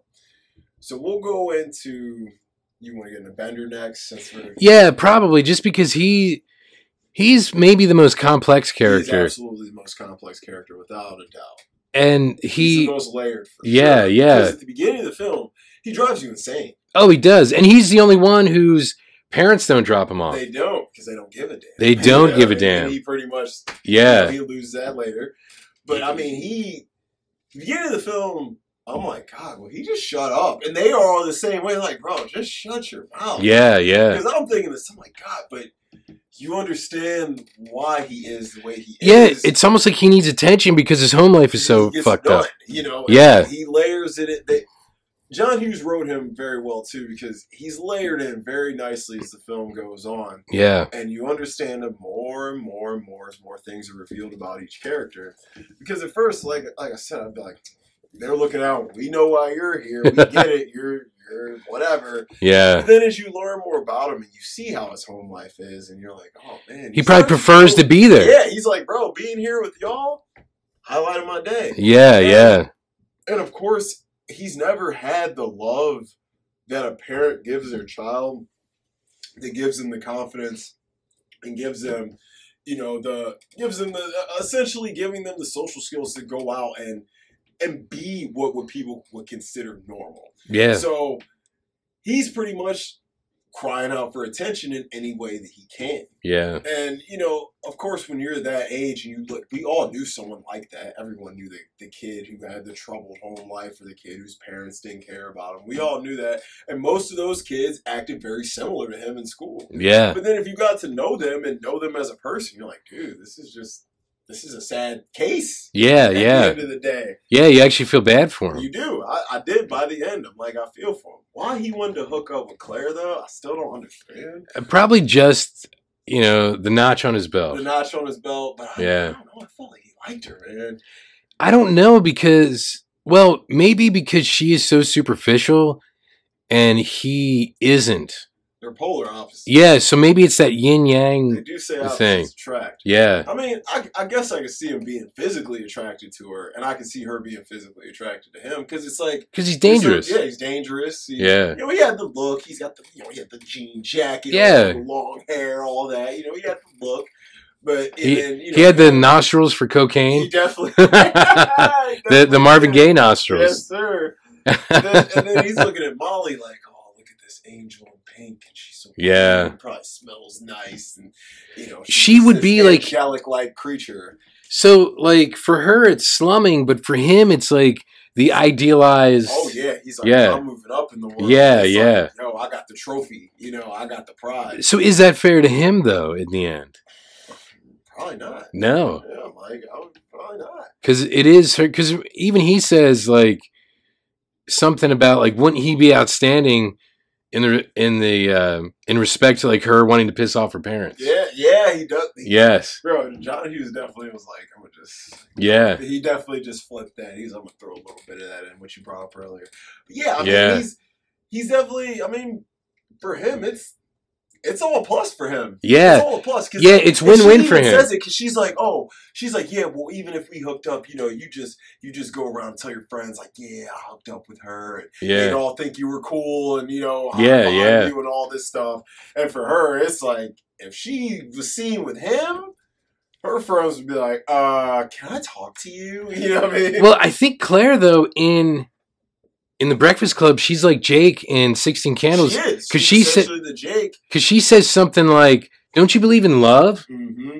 Yeah. like with one person, and he because he has all Bender has all those pictures in his wallet Mhm. of all the girls. She's like, "Don't you believe in like loving just one person?" And he's like, "No, Nope.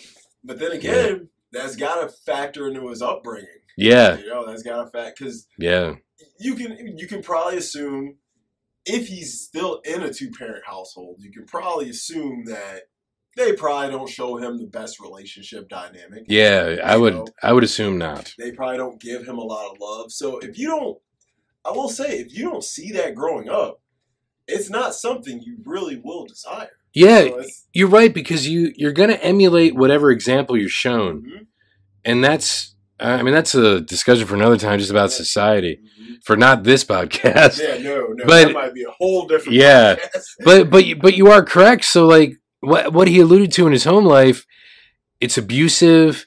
It's um, isolationist. Isolation, yeah, Yeah, like so- cold. Yeah, so all his relationships are going to be like that because that's all he's seen. Yep. And he's probably never really taken the time to really get to know someone beyond the surface Yeah, because he was very judgmental of everyone based on their stereotypes. yeah, And he might have been the most judgmental of everyone based on their Yeah. stereotypes, more than even maybe Claire. yeah, Because although, yes, Claire was judgmental, she still understood the game better than any of them. yes, And so yeah, when you have an understanding of the game, you can be judgmental, but you're still gonna have some empathy. yeah, yeah. You know, so he definitely is definitely he's definitely the most complicated, layered character out of all of them. And I mean he he is fun though. Oh, he is. He is. He- he's the one- humor, yes. He brings the light to the film. And and he brings everyone else out of their shell Yes, because he brings everyone out. because had he not been there, everyone would sat there dead silent For nine hours, and yeah. not did anything. yeah, because everyone else like didn't want to be there. Everyone else, uh, you know, they thought they didn't, they shouldn't have been there, Been there, yep. and he's the only one who actually wanted to be He there. wanted to be there, and he's like, eh, and I deserve it too. You Yeah, yeah. like, yeah. so you're right. He he probably has nothing better to do, and ended up he he almost made like a a surrogate family for what he doesn't have out Yep. of those kids. He really did. Yeah, yeah. Because Wow. yeah, he yeah yeah that's that's that's definitely what he did. It's He- a little deeper. It is a little deeper because I mean they at the end they all kind of look at each other like, bro, Yeah, it's like. It's almost like they, they took a took a psychedelic together and went to the other yeah. side of the world and Yeah. came back and well, well they kind of got the did. same. Yeah, I mean, yeah, they, they got Yeah. to the bone. Yeah, But and and the sad thing is, even at the end, he still leaves alone. yeah, he still No one picks him up.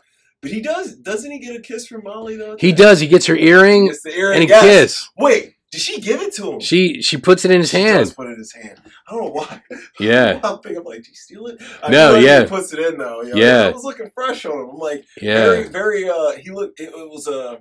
that was a call to the future because those like little stud earrings, Yeah. little diamonds got real popular. Probably the after the movie. 90s. Yeah, yeah, nineties. There a lot of guys who rocking the studs. Yeah. and they still rock them. Like, yeah. so, um, yeah, he does leave alone. I mean, he Yeah. gets a little kiss, but we all know he's never going to be with her. And isn't that isn't that terrible? It's sad. It's Yeah. sad, knowing that they both were feeling each other. yeah, and and all and you know what? They could have hooked up in that closet. We don't know. We don't know, but And nah, and all that he has left is that the earring. And you know, and the 'Cause sad thing is, let's not jump to that because Okay. The end and how and the unknown is is a whole topic for itself. So, Okay. because So so so we have the athlete. yep. So He- now we got the athlete. Yeah, he Emilio. yeah, his internal struggle is you know trying to please his Please dad because his dad wants him to be the best. best. You got to be the best, number one. Number one. And every And he feels like number two. Yep. Every and look, I played sports all growing up through school.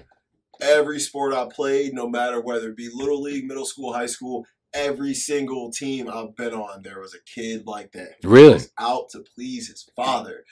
Father is at every game, every practice, screaming at him on the sidelines. Wow. Duke can ball out, go insane, still wasn't good enough. Wow. And, and we're all, t- bro, you had an insane game. Nah, nah, tell it to my dad. Nah, nah. Like everyone, I, I've known that. That's one thing I do love about the Breakfast Club.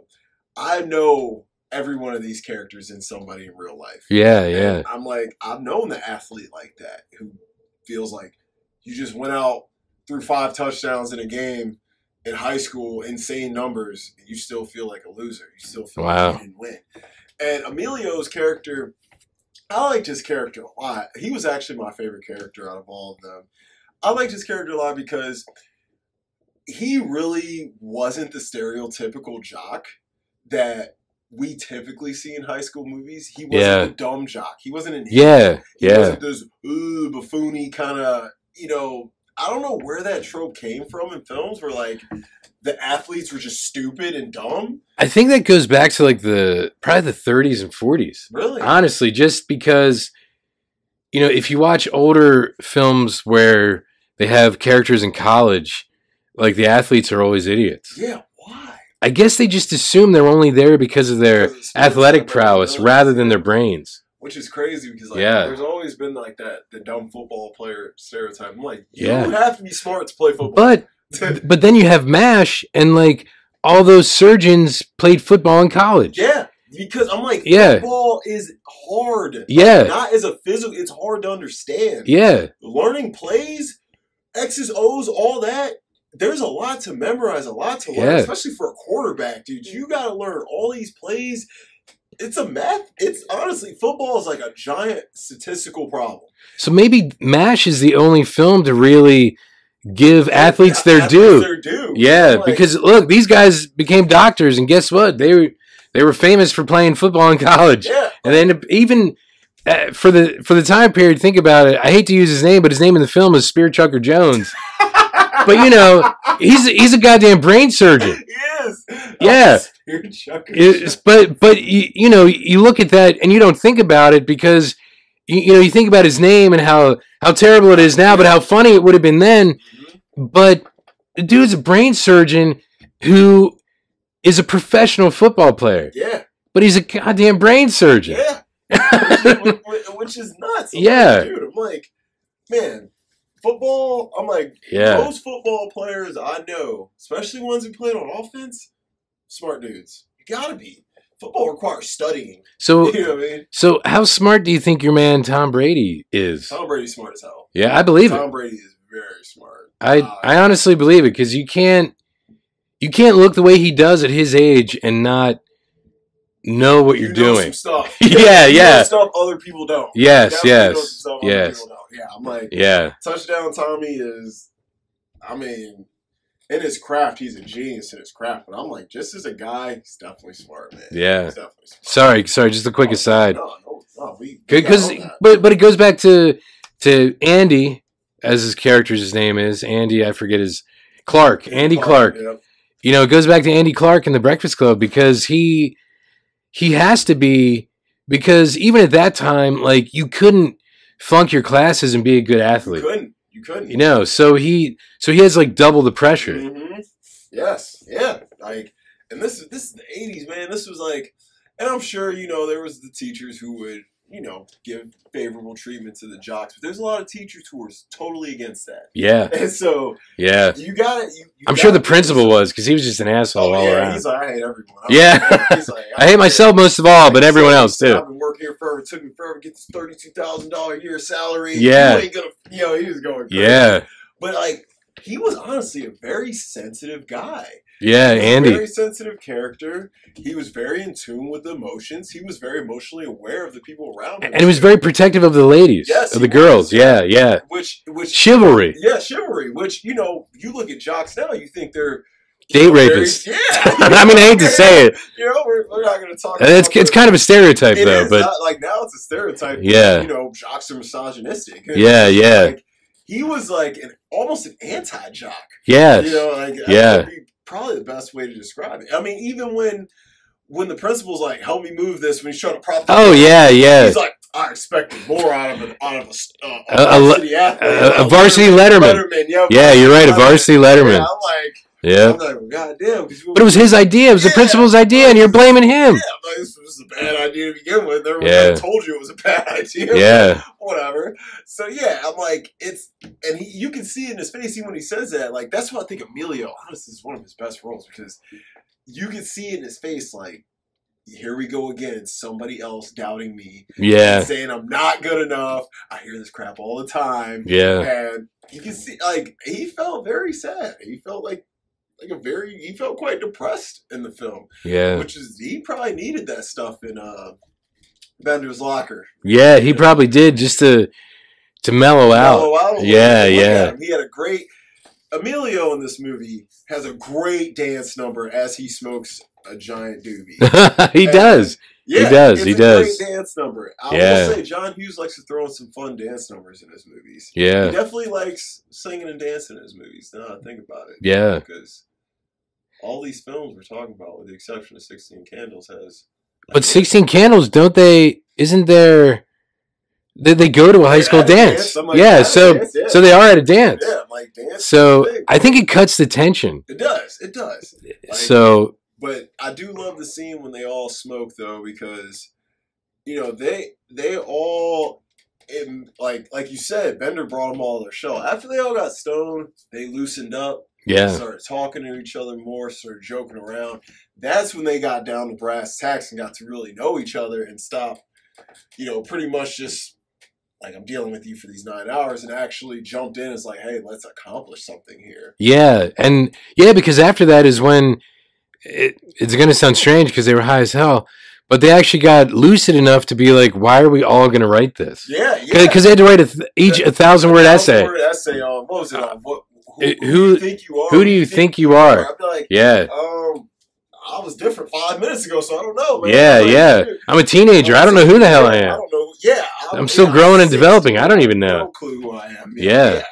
But and and I love that they pretty much rebelled against the assignment because the Yeah. assignment it is kind of like how do you really want me to answer this? Like Yeah. you can answer this in a million and one ways and the next day the paper would probably be irrelevant.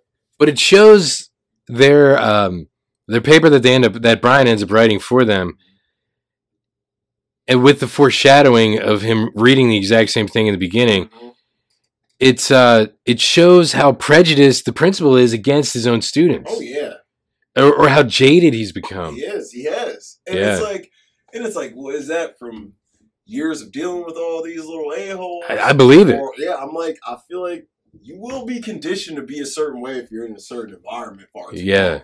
You know, as you're, especially as you get older. You know, it just makes you grumpy. It makes Yeah. You, uh, you get less patient. You know, you're very patient with people. You're like, And it's unfair to all those kids though because they might have character traits of all the assholes he knew before as principal and a teacher because he even tells the janitor, you know, or the janitor's like, well, you started teaching here what, like 32 years ago, yeah. you know?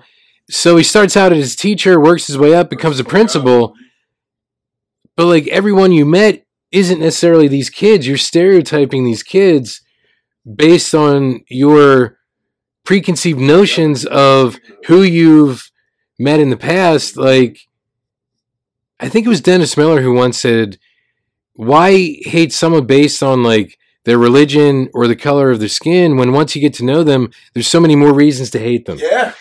So- no, that's facts. Yeah, it is. And it's like if he if he actually knew who these kids really were, he would either hate them less or hate them more, depending, you know? But it's Yeah. unfair to just categorize them like like like the reason Brian the brain is there is because he wanted to try to kill himself. Yeah, which is kind of like, yeah, I, I'm glad we got it. Yeah. because I was like, because everyone's reasons, some are funny, some aren't. Like Yeah. Emilio's reasons funny with the the guy with the, the hairy ass. Yeah, yeah, he Funny. taped the guy's buns together. Yeah, that's funny, you know. But then when you get into Brian's, you're like, oh dang, bro, you were. He it was that serious? So it could, Yeah. wasn't it a wood shop? It was a shop class. He had to make an elephant lamp Yeah, where he pulled the trunk and the light goes on. Yeah, he was Yeah. like, And the light didn't go on. Yeah, it's like, and, and what is and what does Bender say to him? He's, like, I take shop. he's He's like, any idiot could take yeah, shop. He's like, you fail shop. That means you're smart. Yeah, yeah. Like, so Yeah. yeah, like shop was easy. Like man, in middle school, I made this cool mirror for my mom out of wood, and I put like her initials in it and stuff. Dude, a mindless monkey could have made that. you know, it's like it was not hard at all. If you can cut some wood, use a sander, Yeah. like you know, Yeah, it. Use a jigsaw. yeah, use a jigsaw, which is fun. You know, I, I don't know. I like you. I like shop class. It was fun. it's cool. This is all the bros. You know, you guys just I-. I never took it in high school, but in college I had a stagecraft class Oh, nice. where we had to learn all that stuff. But it was about like building sets for plays and Oh, everything. that's awesome. That's So- freaking cool. So you learn how to paint too, so you can make something look like marble or look like whatever. And nice. yeah, Sweet. So all right. So since we jumped into Brian, yes, we'll go ahead and talk about him. So Brian, the the nerd, the geek, the Yes. brain, yeah, whatever you want to call him. Which I mean, unfortunately, I th- uh, Anthony Michael Hall, he was heavily typecasted like that. yeah, definitely. Until like Johnny Be So, Good, yeah, and then Yeah. was, yeah. because then he was like, yeah. you know, Um, he he, he became the athlete in yeah, that he one. did, which is which is great. You know, he got to Yeah. out, and then he was a dick in Edward Scissorhands, man. He was, He but super dick. he's kind of been. Then he was sort of typecast after that. I think. Yeah, yeah, yeah, I mean, he's like, bro, I'm just gonna ride a different typecast every day. yeah, Whatever, man. He Yeah. act. I'll take it. But yeah, yeah. it, I actually, this is one of my favorite roles from him ever because I do, I, like I said, I like him in Sixteen Candles as well. I love him in Weird Science. And actually, he's pretty. He, I think he's a good actor. Yeah, I think he understands assignments very well and knows what character he's supposed to play. Because I think he was supposed to play Ducky originally, really. Mhm, but I think he turned it down because he was playing that type of character. Yeah. I think that is why. Did he also want to play Ferris Bueller?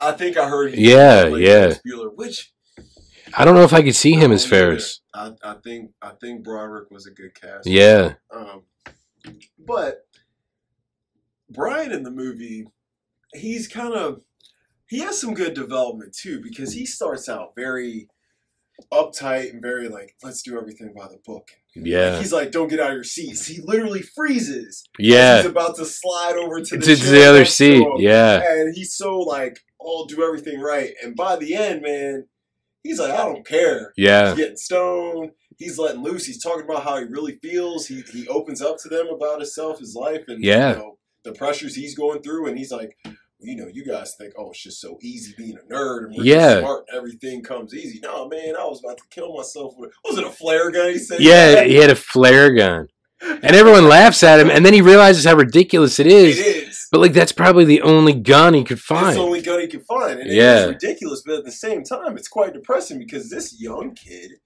was willing to take his own life because For an he F. failed a, class he don't even care about. Yeah, You know, yeah. Like, like, you failing a shop has nothing to do with your future. You're still going to go to college and Yeah. graduate with good numbers. So and it's like, and that's the pressure from like his family, Mhm. from society, even. yeah. Because I think with all of them, because the other girl, she just said she did nothing. She just had nothing better to do. Yep. So they never really go into it. And what did Claire do? I don't remember. If Yo, I cannot she remember. she doesn't say. I don't think. I think. yeah, because she's all, she's real, like, secretive about it. But I feel like she does tell him. I don't remember, and I don't just watched it. What? Yeah, I'm like, I just Yeah. watched it days ago. I think I watched it. Was it Monday or Tuesday? Yeah, it's more just the three guys that talk That about talk it. about theirs. Yeah. Well, the girl. Well, remember she's like, I'm a compulsive liar. Yes, And yes, She's like, I pretty much lie about everything. And then of course Claire gets upset with her because she pretty much just tricked her into admitting something. and yeah, She gets mad, but and they even call her out. They're like, "Don't get mad," because she pretty much just got you to admit the truth. And but I, I'm really drawing a blank here because because I, know they they tease her about it for like the whole. Oh, she does say I suppose I feel like she does reveal it in the end. she skipped school to go shopping. That, That is what it was, is. yes. she was embarrassed to say that. Yes. it seemed like such a stupid reason. Yeah, it's almost like attention. like if they would have had to guess, they would have guessed They that. probably would have get yeah, Yeah. yeah, and it's like. God, I wish it was something cool, like you know, I got caught smoking in the girls' room. Yeah, or- cooler. or a flare gun, Flare or gun, taping yeah. some chicks' buns yeah. together, or and I don't know. Did Bender say? Oh, he pulled the fire alarm. The Fire principal alarm. says Yep, why. Yep, like- Yeah, he pulled the uh, fire alarm the day before. and he yeah, and he you know this was probably building up. To, like like we said, he probably did a whole bunch. of Yes, stuff yes. That eventually was going to land him here one way or another. But he probably pulled the fire alarm knowing he was going to get in detention to get out of. Yep, his house. House, yeah. He's like, Yeah. yeah. Want- it's Saturday. I don't want to be home. Yeah, and that's, that, that's that is probably why he did it. yeah, And they, like I like Brian though because although he was a what they would call a nerd, he's definitely the kind of nerd you could kick it with. You Yeah, he's yeah. Definitely a dude I would probably be friends with if I was in school. You know, because he's a nerd that like he wasn't a Poindexter. You know. Yes, like, yeah. "Oh. He's not like a Revenge of the Yeah, Nerds yes, kind of nerd, Yes, with the pocket protector Yeah. and all that. He wasn't that. or. Big Bang Theory Yeah. kind of nerd. Yeah, I hate that show. I'm like, Anyway, yeah, I'm like, bro, you got what? Because you guys are comic book nerds. You're not nerds. no, they're just like, the stereotypes, nerds. is all they are. You're the cool nerds. Like, Yeah. th- that's considered cool now.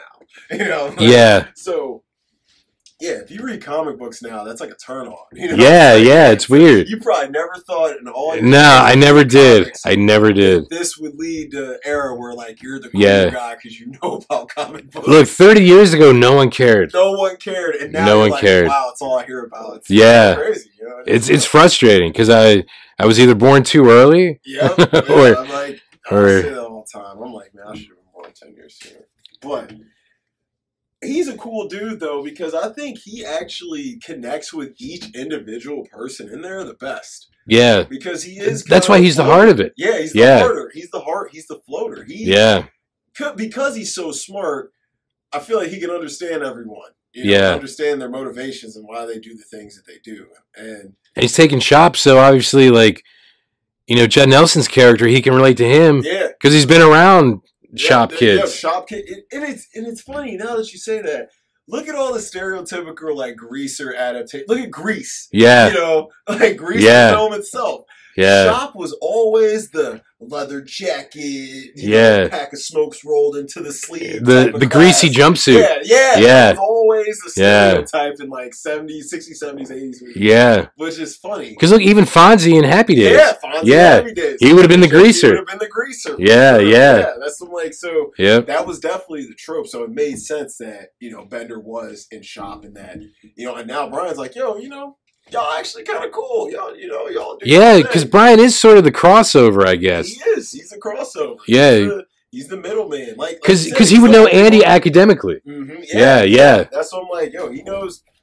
He's like, I know all you guys one way or another. Yeah, yeah. So, so he is a good character, and like I think he played the role well because I think he played he played up the nerd trope, but not too much to where it felt like too much of a stereotype. He still feels human, Yeah, and I like that because obviously, like like we said, Revenge of the Nerds. yeah. That's the, how often do you actually see nerds like that? You know, you don't. Yeah, no. I really, I Although- knew a nerd like that. Although- Really quick about Revenge of the Nerds, Booger is the best character. oh, absolutely. Yeah, yeah. That, that's all you can say. Because he's not, he's kind of like if John Bender from Breakfast Club was a nerd. Yes, yes. That's who Booger is. Mhm, My mom loved Booger. Yeah. yeah, that me and her used to watch Revenge of the Nerds one and two all the time. Yeah.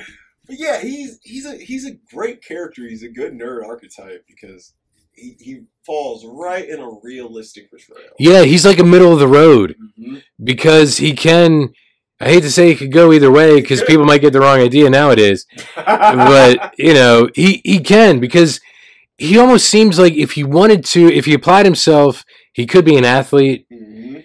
and if he didn't apply himself he could be a greaser be a greaser. Yeah, yeah, basically. Yeah, that's Yeah. example.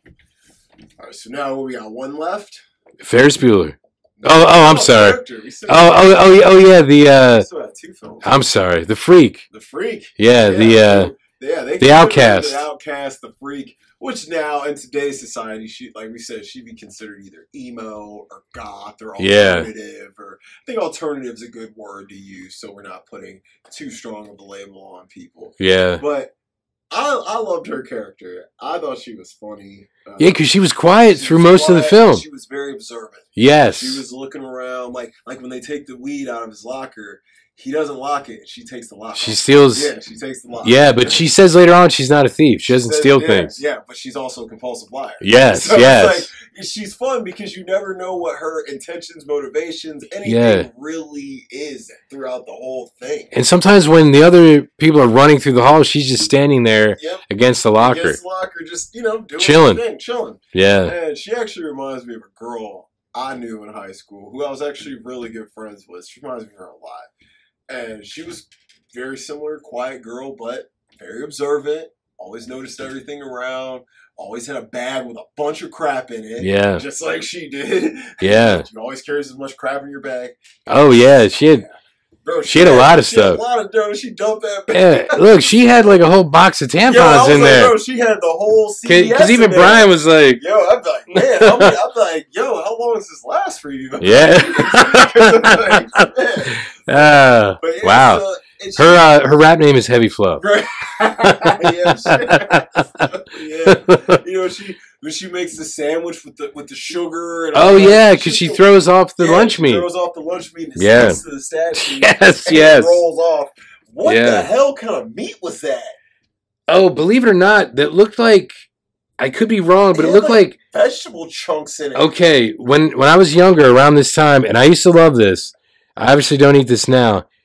Olive loaf was a thing. It was like whatever kind of meat. I want to say ham, but it's probably just meat, different meats put together with olives, and then you know you cut it so there's like olives in the Oh, middle of the meat. That's definitely Yeah. what it was, bro. Yeah, I think it was olive loaf. I've never seen that in real life. Yeah, Um, I don't know if they make it anymore. probably not. It's probably There's a The reason she FDA probably shut it down. bro. There's a reason she threw it on the top. yeah. Because olive loaf, like I said, I, I loved it when I was a kid. Probably because there was nothing else. Well, yeah, man. Look, kids I- like, hey, I like, I like spam as a kid. Okay? Oh, yeah, I understand. See that spam to you would have been olive loaf to me. Yes. You know what I mean? I wouldn't Yeah. spam if you gave me five hundred bucks right now. I would eat one piece of spam. yeah, because oh, yeah, But yeah, I mean, she was she was definitely different. edgy. Yeah. she had the look, she had the attitude, but she was fun. I mean, I'm gonna keep it real. For me, that would have been the type of chick I would have hung out with. I would have hung out with her, possibly even dated her. Um, yeah, yeah, I don't know. It was that that would have been my flavor. I was just I don't know. I was always a floater, man. I could hang with any crowd because I, like I said, I played sports, but I was also into nerd stuff. I Yeah. skateboarded. I was heavily into music, so I just I was like a chameleon with everyone. You know, you you catch me Friday night, you might catch me at a at a party getting drunk. And then Saturday night, you catch me at the newest, you know, Marvel release. So Yeah, yeah. never- like that's kind of how it was. So yeah, yeah. but I would have definitely probably would have been gra- gravitated to her more. I mean, look at Emilio's character; he gravitated to her. Yeah, he um, did. But oh, okay, my issue with that whole thing is was he attracted to her before the makeover? I think he was, but I think the makeover gave him the confidence to be like. He- I think he was attracted. I- think it's one of those situations where it's like I'm in my head trying to tell myself something that trying to tell myself something isn't true that is. You know, like he had the attraction, but he's like, no, no, no, no, no I'm tripping. That's not real. And and then And suddenly so- she's preppy and he's And like, he's "Oh, no, it was real. I'm all for it. That is yeah, yeah. That is easily. I think that's everyone's least favorite part of the film. It doesn't make any sense. it doesn't sense." make any sense. It didn't need to be added in. It actually would have been better if he would have went for her as how she was. The only reason it makes sense, and I just thought of this just now, is because I think they kiss when they part at the end, also, do. and his dad looks at her.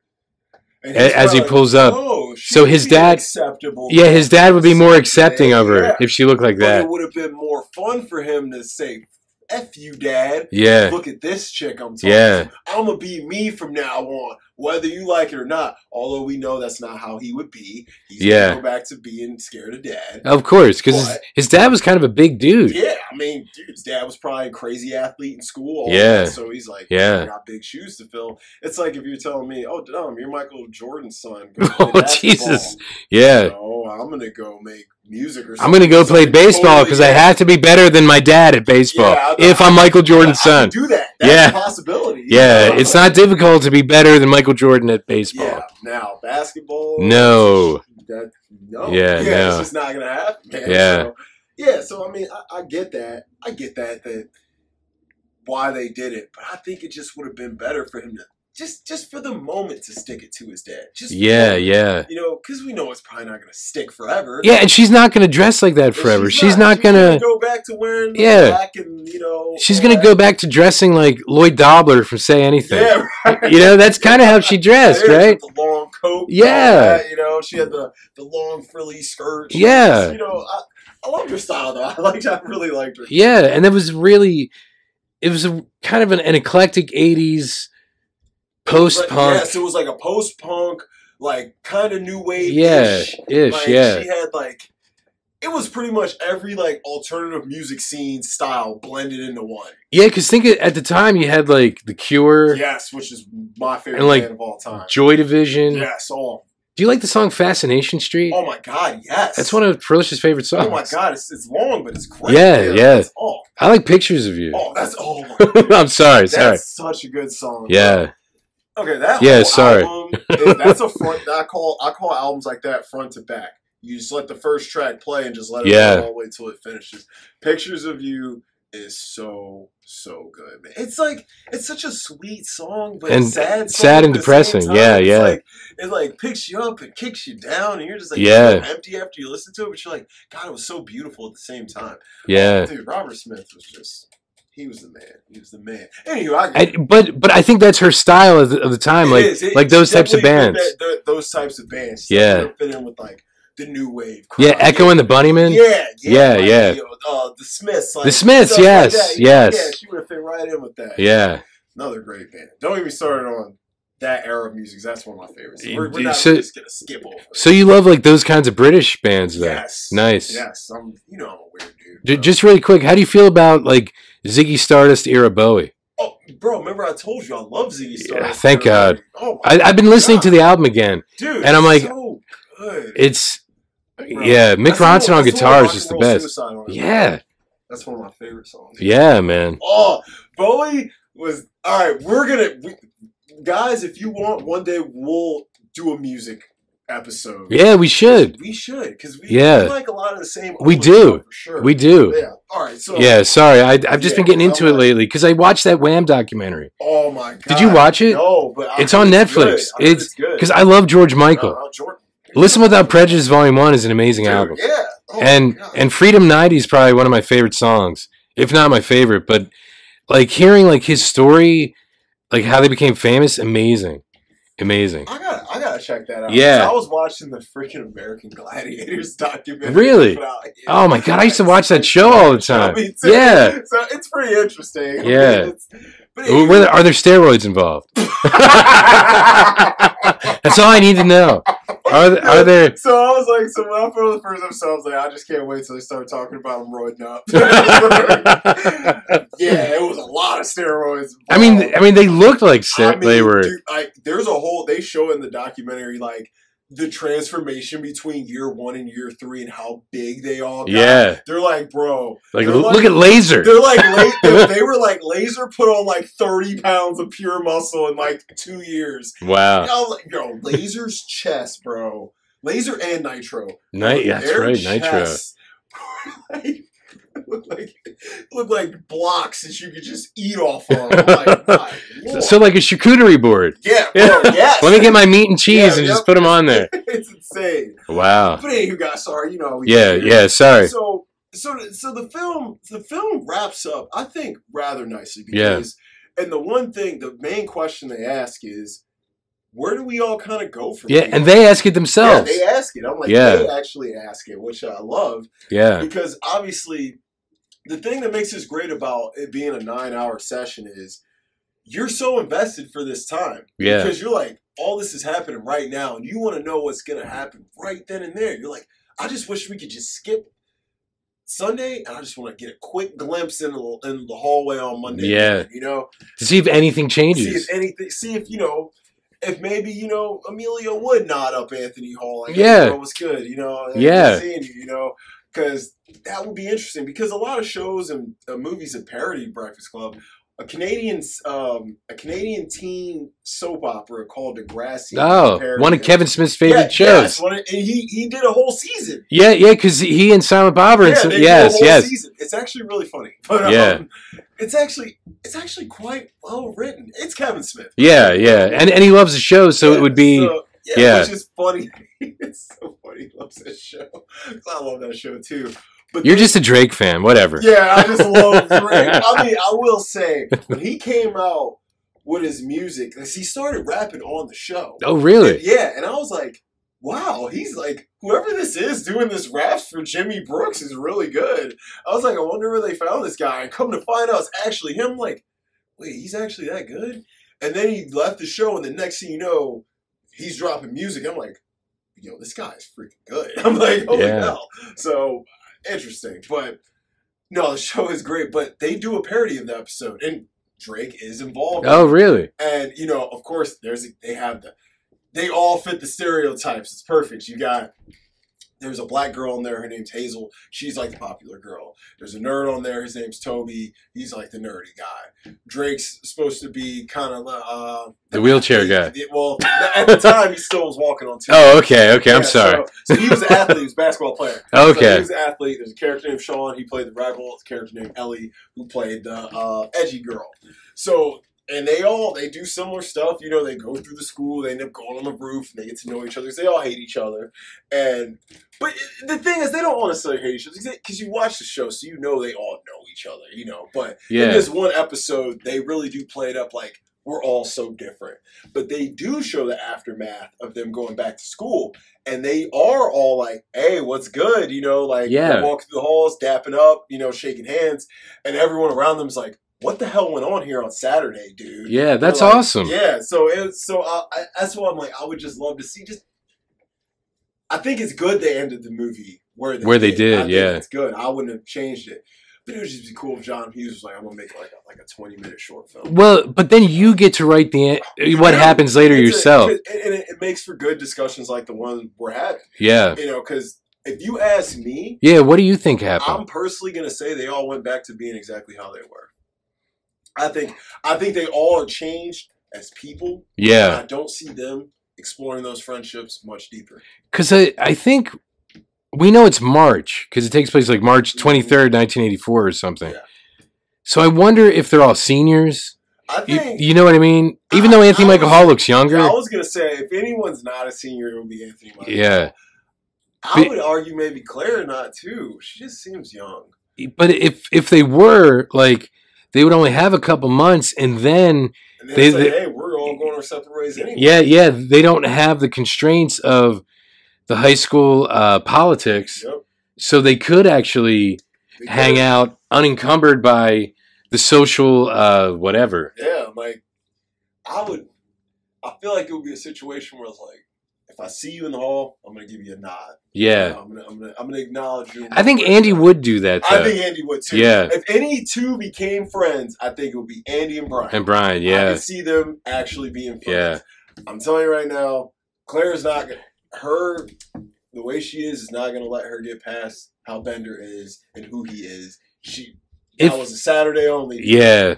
If nothing else, at least Bender would be their drug hookup. Yeah, if you need some trees. Yeah, you know- Snoop, Snoop did sell weed to Cameron Diaz. Really? Yeah, back in yo, Wow. he's, he's, he was her weed man back in the day. Wow. when they were teenagers. Wow. I was like, that's so funny. It's like, how does that happen? You know, That's crazy. Right? How does that happen? So, you know, he, like, like, yeah, because they even bring it up. She's like, why don't you go smoke with with Brian out in the parking lot, or go smoke with Andy, or go hang out with them? You know, Yeah. when they were criticizing her, Yeah. and you know, they all are guilty of the same thing. Yeah, yeah, they're all prejudiced against each other because of how the hierarchy is set up in the school. Mm-hmm. And and so I guess in a way the movie is more about an indictment of the way the teenagers in their most like formative years Years, yeah. get get stuck in these kind of uh, situations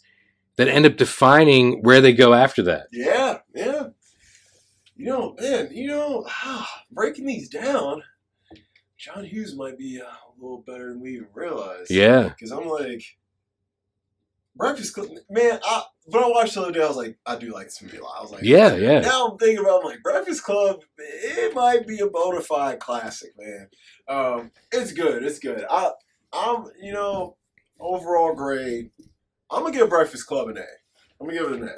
Yeah, I would have to as well just Like, because after our breakdown, I feel like how could I not? Yeah, because it's uh it says so much about society through high school and and like I just said, I just thought of it as we were talking, like how it propels you after that. Yeah, Like And- where you fall in high school is sort of ha- where you're going to fall set you up after. life. Yeah, And yeah. It's like, and you get it through a lens that everyone has gone through in their whole life. Yeah, If you're 25 years old watching The Breakfast Club, you've had those same glasses those kids had on in the film. yeah, And I think that's why high school movies resonate with so many people, even if it's not their particular cup of tea, because we all been there. yeah. Some form of it is relatable. Yep, Some part of it. Some, yep. I'm like, Yeah. we've all been there, one way or another.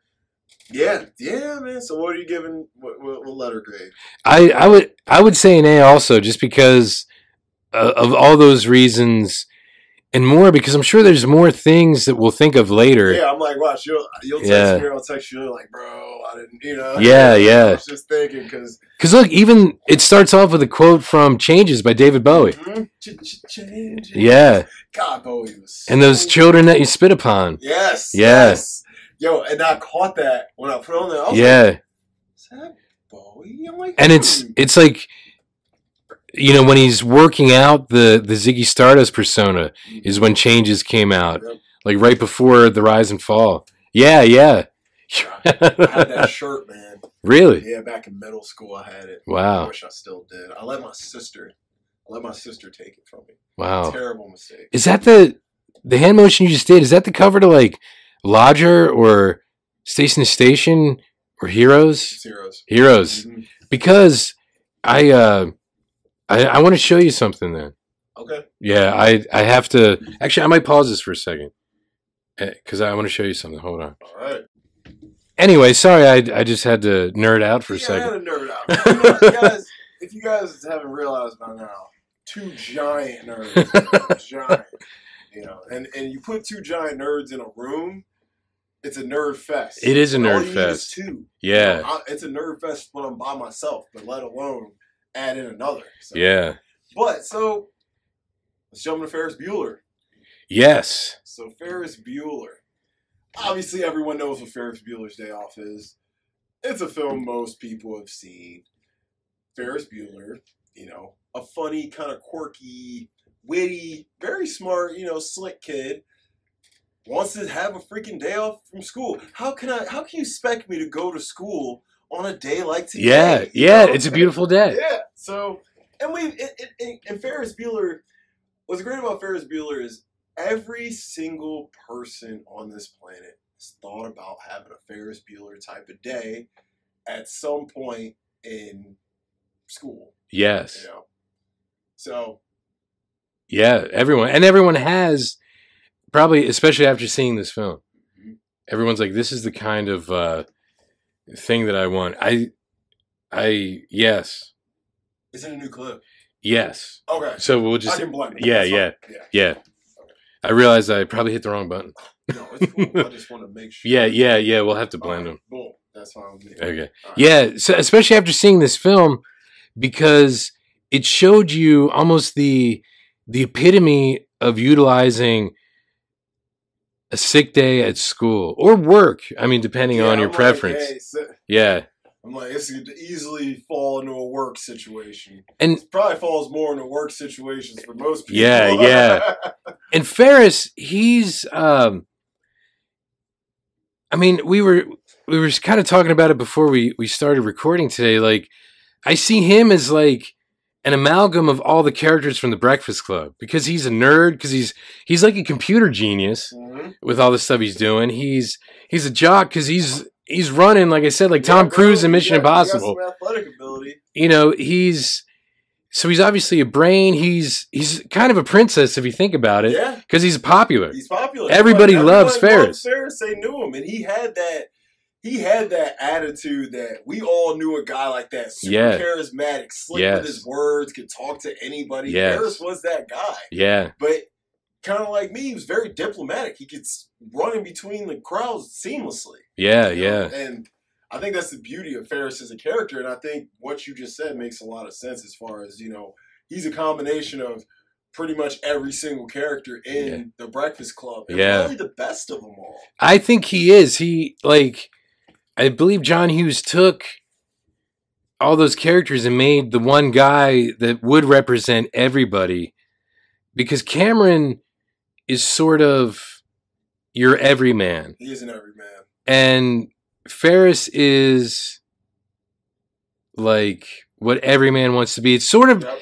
in a way, it's almost like Cameron would be the narrator and Ferris would be Tyler Durden. Yeah, yes. Yeah. Yes, that's a great way to put it. Yeah. That's a great way to put it. Because and just like Tyler says in Fight Club, oh I shouldn't have said the title. Yeah, Uh, yeah, that's right. We can't like really Tyler talk about says in the thing we can't talk about.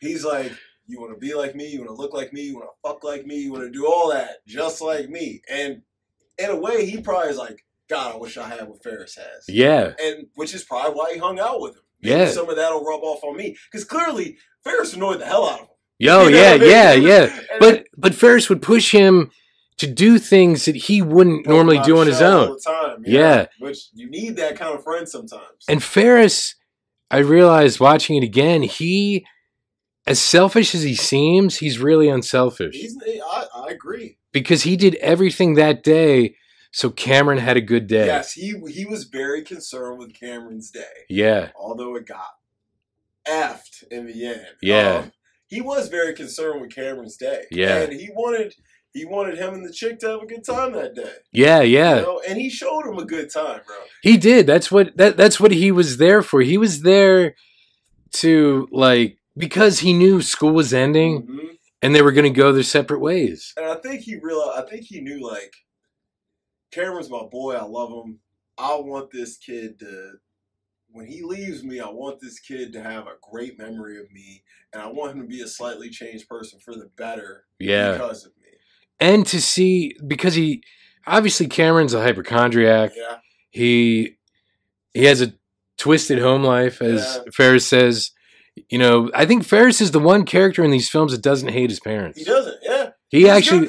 Yeah, and he actually He's loves them. Parents. Yeah, because they love him. Yeah. Unconditionally. Mom, like, yeah, and his mom was dope. She was riding for that's my mom would have been the same way. Oh, he didn't play sick that many times. He was no, she was Yeah. riding for oh, I believe him. She Yeah. was riding for him. I'm like, he had good parents. Yeah, they, you know what, you're right. All these films, out of the four films we're talking about, there's a bad home dynamic in pretty much all of them. Yeah. You know? and, and some worse than others. Yeah, But Ferris did like his parents. yeah, And Cameron had the typical rich, never there. like, yeah. I pay no attention to my kid type of parents. And and that's what annoyed a lot of these kids in these films. Like the parents had no time for them. hmm Yeah. And yeah, it's weird because Ferris, like all his parents, his mom even came home during the day to check on him. Yep. She came on, and you know, Yeah. of course he had his Yeah. little contraption. yes. That's Yeah. that's one thing I really like about this film too. Is just a lot of detail into all his little tricks and stuff like that. I'm Yeah. like, that was. I'm wondering if John Hughes wrote all that stuff in himself. He must have because he also wrote Home Alone. Oh, you're right. Yeah. Oh, that's Contraption City. Yeah, yeah. So, yeah. Oh, the, Yeah. Chris, around December, we'll do a Home Alone episode. Yeah. Okay. We'll, we'll just do like we'll do some Christmas movie episodes. Yeah. because I love Home Alone so much. Good- Because there's a lot of good uh, Christmas films. I'm not going to say like Home Alone, but like how Home they're Christmas adjacent. Yes, I'll say. yes. Yeah. Yeah, because Home Alone isn't really about Christmas. No, it's just about really set in holidays. Christmas time. Yeah. Yeah. Just like like the weapons set in Christmas time. Die Yeah. Hard, Die you Hard. know, Yeah. but they're not really about The Princess Christmas. Bride. Princess Bride. Yeah, Yeah. yeah. I mean, hell, Fanny and Alexander, a great Swedish film from Ingmar Bergman. Yeah. After a movie set at Christmas time. So apparently in Sweden, it's a tradition that Swedish people watch that movie every single year. Really? Yeah. Wow. I'm like, oh, that's awesome. I'm It's like, that good. bro, You were talking about it last week. bro. You did say because it's a period piece, It's- right? It is a period piece, bro. It's a it's a top five movie, bro. I'm, a, I'm I think this is just my opinion. I've heard other people say this, but this is just my opinion. I've seen it like three times now.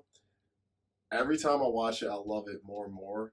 But after the first time I watched it, I was like, "This is one of the best movies ever made." No Wow. question. I was like, I was so sad when it ended. I was like, I know I've been watching a film for over three hours, but can I get another hour of this? I did not want to leave that world. I didn't want Look, to leave that world. That's how we felt after uh, Across the Spider Verse. Yeah. like, Yeah. dude, Like this. Spider Man. This is horrifying because it ended. Yeah, I was like, bro, and I'm like, I've been talking about that movie so much too, is I'm like, guys, we I think we only got to wait but you know, another year before we get the next one, I'm feeling like a drug addict scratching my neck. I know some people are saying it might not be out when they say it because Well, look what they did to us this I know, I know. Um, oh. So it's uh I've never been so excited for the next entry of a film immediately after I watched that. Yeah. like, like like they could have just kept playing it and I would have been like this is perfect. yeah, like see the beauty of seeing Star Wars when I first did it. I was like, I watched Empire. I was like, and I could put Return of the Jedi Right in. Right after. Yeah. right. So Yeah. I have to wait. When I was a kid there was a 3 year wait. Yeah. Yes. That's. Yeah. I don't know how people did it. 3 the probably the longest 3 years Dude, ever. Yeah, like this time from across the Spider Verse till it comes out, it's gonna feel like forever. Cause like, Yeah. right now, to me, it's the only film this year that I think is like, like up there, up there. Like it's the only one, and I enjoyed some films that came out this year, but Across the Spider Verse is the one so far. Well, next week I know you're going to watch The Flash Yeah, because it come it comes out digitally so it'll be available. So watch the Flash. So I want to know what you think about it because it's sort of, you know, I'll say multiverse, whatever, but it's a unique take on it and a unique story. So I'd like to know what you think. I know it's not going to have the same impact as Across the Spider Verse because I don't, I don't think anything What will. will? Yeah, yeah, any- N- nothing will because that that film honestly probably blew everything out of the water. Yeah, but but I I really want to know what you think about the Flash because I know you're an Ezra Miller Oh fan. yeah. You're a Michael Keaton Oh fan, yeah. and it's Ben Affleck. fan. you're a Ben Affleck Yeah. fan. You're a Michael Shannon fan. Yeah, I'm like I like everybody involved in this picture. Yeah. So so I want to know what you think as to what they they do and how they handle their um, their roles. All right. So I, I'm excited for that. All right, bet. Yeah. And anyway, yeah, sorry. We, get a little sidetracked. So Ferris. Ferris, I yes. we got to that. but I, I- yeah, I'm not even sure either, but oh, we're talking about contraptions and stuff. oh yes, Yeah, yes, so Ferris, yes. You know, Ferris is slick. He's got all this cool stuff. You know, his room is super cool. It's got it's the typical dope teenage Yeah, he even know, has, I think, a poster of the Smiths. he does. he Yes. does. I'm like, he's got some Yep. posters up in there. Yeah, And like we said, Ferris is a happy child. he Ferris is. isn't depressed. He loves his he life. He loves his life. He does. Yeah, And he loves his life so much that he feels like I deserve to have a nice day and do what I want. yeah, And I think unlike all the other John Hughes films, I feel like he made this film with the sole purpose of you just having a good time with Ferris. yes. You like you're right there with them, You're right there with and him. and that's probably why the uh, breaking of the fourth wall. Yes, That- yes, that way you feel I'm like you're there right with you, him. bro. Yeah, Yeah. Like I'm here with you. That's a good point. Because even no one else breaks the fourth wall until the very end Mhm. with Ed Rooney, the Yep, the principal. Mhm. Like I think when he's sitting in the seat, he just like looks at the camera for the first time because of that that girl sitting next to him. Yep.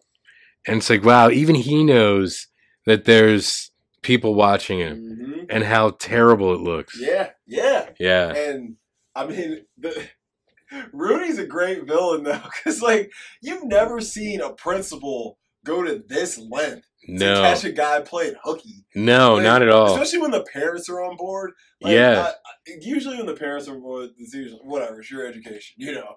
Yeah. But he was determined to catch this man. He was. And so was his, His sister, though, Jeannie. Yeah, yeah. At What- first, And yeah. you, you know, one of the most brilliant parts in this film, and I I love it every time I see it. He's dancing. Ferris Mhm. is dancing in his room to the theme of "I Dream of Jeannie," Uh-huh. And the next scene he cuts to someone yelling his sister's name at the school. Yep. And what's his sister's name? Jeannie. Jeannie. Yeah. It's uh, playing "I Dream of Yes. Jeannie," and then they're like, it's "Jeannie." It's slick, slick editing. Oh my Like- God, like I love it. Earlier, that's Yeah. really good editing. Yeah, it's- good, slick. It just blows my mind every time I see it. Yo, wait, that's the chick from Dirty Dancing, right? Yeah. yeah. Yep. Right, yeah. Yeah, Before pre got the nose pre job. nose job. Jennifer Grey. She really shot her career, huh? She kind of did because she didn't look bad at all. She didn't. I was like, you were fine. And then, like, Yeah. after the nose job, it's like she stopped getting roles. Yeah, like, you were in Dirty Dancing, dude. That movie made what three, four hundred million? Something She was- crazy, probably. she was crazy for Swayze. She was. Who was it? You you know what? Uh, Johnny was right. Nobody puts baby in a corner because a nose job is not nobody, Yep. Hey. or maybe maybe it would be nobody. because it's not a person; it's, a not nose person. job. Yeah, it's a nose job. Yeah. You're right. Yeah. But that's funny, actually. Sorry, it But- was, it was long winded, but yeah, but I mean, I, I think I think Ferris, it's a it's a fun film. I think it's its themes are light and fun. You yeah, know, I think I think to me Ferris is just about appreciating life really and taking everything it has to offer in. You know, Yeah. that's kind of what I that's kind of what I take away from Ferris because like like we break down Sixteen Candles in Breakfast Club, we could break them down. I posted that the other day. Sorry, I just Oh, wanted man. to show you. Oh, maybe you should send me that. I'll edit it into this. Okay, I will. I will. Yeah, but um, I, I think I think uh, like we broke down sixteen in um, Breakfast Club. We had tons of themes going on in it. A Yeah, of- yeah. a lot of stuff that's actually you know pretty layered through. Where Ferris is just about fun, it's right? fun. It's about having It's a fun Fun movie. It's about having fun, letting loose, and and loving Chicago. Yo, and loving Chicago. I do love Ferris. I think Ferris is the best use of the city of Chicago. Yes. Out of all these films. The city is the main character. Yeah. I'm like, oh, the parade scene? Yeah. Bro, one of the most iconic, you know, dance, singing song Oh, yeah. ever. Like, Yeah. people are, there's still dudes dressing up with the leopard vests and stuff for Really? Halloween. I see it all every year. Wow. Dressing up. The- Nike- it's the Abe Froman outfit. Yeah, Nike's made a Ferris Bueller edition sneaker, and it's, Really? it's got the patterns of the outfit. Wow. Yeah, yeah it's, they're really expensive now. I believe it. They only made a certain Like a limited. Yeah. Wow. They were awesome though. I was like, man, I would love to get these. And I saw the price. I was like, guess I wouldn't. But, um, Yeah, but it's it's like that. That outfit's iconic. That scene is iconic. yeah. Like they they do show Chicago in a beautiful light, and it's a Yeah. beautiful day. Like he said, it's a gorgeous day because Chicago in the spring and summer is awesome, man. It's awesome. It's fun. Winter, put your gloves and your hats on, but Well, you know, it's spring, I guess, when the movie takes Yeah, place. So, they are still in school. Yeah, and it's during baseball season. Baseball season. Yeah, yeah. and you know you're, you're near, and he said a couple months we're going away, so you're, you're guessing Yeah. probably March, maybe. Yeah. you know March, maybe early April. So I think I think it's just it's it's just a culmination of fun. It's just I think John Hughes was like, I just want to make a movie that everybody can laugh with, have some iconic ass scenes in it Yeah. people are going to talk about for a long time. And I mean, you made a star out of Matthew Broderick. Yeah, he did. Because he was in, um, I think, Max Dugan Returns and the Manhattan Project before that, but he was mostly known for like Broadway stuff. Mhm, Yeah, he's Yeah, I, yeah, he's past- still he's still known for it. But I mean, at the time, when was Biloxi Blues? that was eighty seven. was 87. It was, like, so the year right after. Okay, Yeah. So I mean, he did start going because then Glory came out. Soon Oh yeah, that. yeah, that was like eighty nine. Yeah, yeah, Glory. So I and mean, and we love him in Election. Yeah. Oh my Yeah. God, I was I was talking. I was literally telling my sister about election today. I was Wow. Like, I was like, it's an offbeat, weird movie, but you need to watch it. Incredible, Alexander. Payne. Yes, bro. I just started watching. There's a show on Netflix because Sandra Oh is his ex wife, I think, Mhm, right? mhm. She's in some show Felicia was uh, showing me the other day called The Chair, where she becomes the chair of an English department at a university. Mm, I think Amanda Peet like co-created the show. pretty good. Yeah, it's actually not bad. It was. I watched a couple episodes with her, and I'm like, I I could keep watching this. Keep watching. Yeah, It's yeah. good. you know, Yeah. it's always good. I mean, I mean, Sandra Oh is good in anything she does. yeah. And you know, the other guy who stars in it, I don't know if I've seen him in anything before, but he's pretty good. Kind of like this aloof professor, but he's good at being aloof. Well, And- sometimes that's hard to pull off. Yeah, Like, and but- and a couple like older older actors, but it's it's different because it's it seems like it's from the faculty's perspective. yeah. So it's a- always fun. Yeah, it's a college show from this from the perspective of faculty, so I find that interesting. Which is cool because you usually get faculty perspectives from high school. You rarely get it Yeah, from college. yeah, You yeah. Get it from college. Yeah, So that that's pretty cool. yeah. Um, but I mean, hey, you you had a great performance though out of uh, Matthew. Speaking of election though, Oh yeah, Reese Witherspoon, it's her best role ever. it's illegible. I can't even read this. Yeah, I, I like. Uh, I'm like. I don't even think she pronounced it right, but the way she does it just so quickly. It's- she does it quick. It makes you feel like what it's supposed to be. Yeah, She- yeah. She's like, half these kids are burnouts. Yeah. yes. Yeah. You're making me want to watch that tonight. I have it on And- Criterion, bro. And look, man, the one of the best scenes is when um when when the dude is like falling. I I guess that they show him the skiing accident, Skiing? right? Oh my God. and it's like two different Y- yeah, scenes. You can tell it's like stock footage. Which and of course, like, what are you gonna Yeah. film a guy getting extremely injured? Yeah, no, you're not. But it's, it's great. It's so good because I. It's like apples and oranges. I like bananas too. I like- yeah, exactly. I also like bananas. yeah, exactly.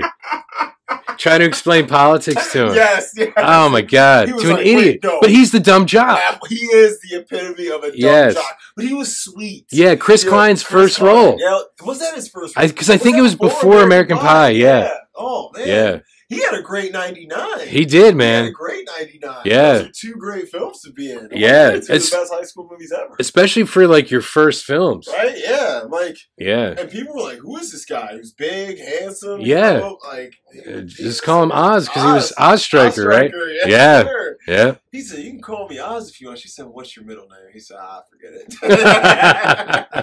God, I love that movie too. Yeah. You know, that- people have been trying to hate on American Pie lately. Really? And it's like they're like, oh, it's too graphic and it's too this and offensive and this and that and misogynistic and all that. I'm like, man, it fit the times. It Yeah. the time. but at the same time, like, is it any different than like 16 Candles? No, no, I Yeah. don't think so. But apparently, people have problems with 16 candles. Yeah. Everyone's so damn sensitive now. Yeah. It's like, Pie. just appreciate it for what it was. It was And was, 1999. Yeah, 99, man. Yeah.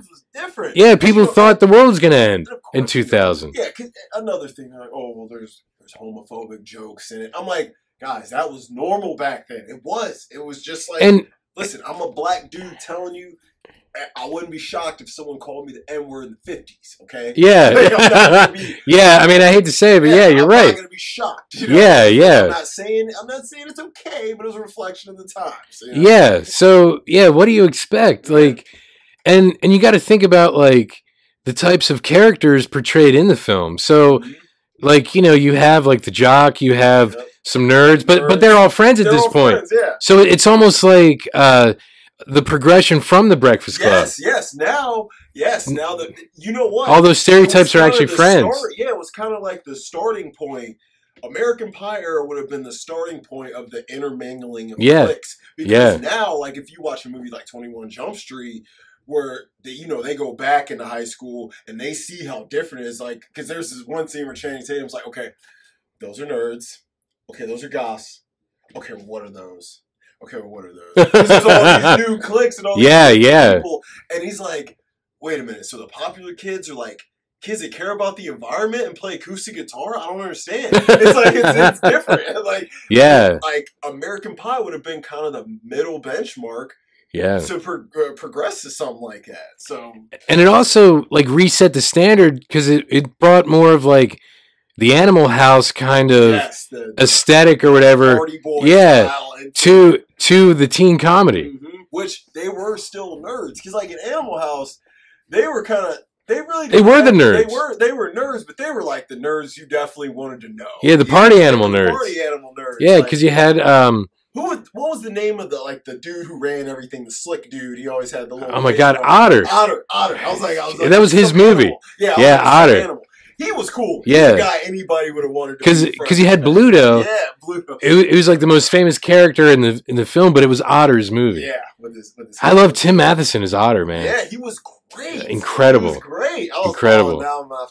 I haven't seen that in a while. Yeah. I, I was going through some old DVDs and I was like, oh I do have Animal House. That used to be my son Evan. It used to be his favorite movie. I mean, it, it was it was definitely. I used to watch it all the time. as Yeah. kid When I was like seven. You know? I, I think I gave it to him when he was like nine, yeah. I mean, like, which sounds terrible, but I guess it did. But you know what? Looking back on Animal House, it's really not that bad. No. Some stuff that comes out. no, no, the stuff that came later had to escalate. Yeah, I'm like, It's- yeah. It's that whole Dark Knight thing where they, where they talk about because Batman came out, the villains there's escalation. Yeah. So like Animal House would be the Batman Mhm. and everything that came after. That's why you have Porky's after. Yeah. Porky's was after. Yeah, Yeah, yeah. Like Porky's was what, probably what, six, seven years after. I thought the first one was like No, maybe like two. Two, yeah, Yeah. like 80 Yeah, I think, like that. yeah. yeah, that sounds about right. But then even like the slasher flicks, like Friday the Thirteenth, Mhm. you know, they had to escalate after Halloween. yeah, you know, yeah. I mean, Halloween scared the side of you. yeah, And, yeah. like you don't even see many people die in the film. Like, no, like all the kills come at kind of one time,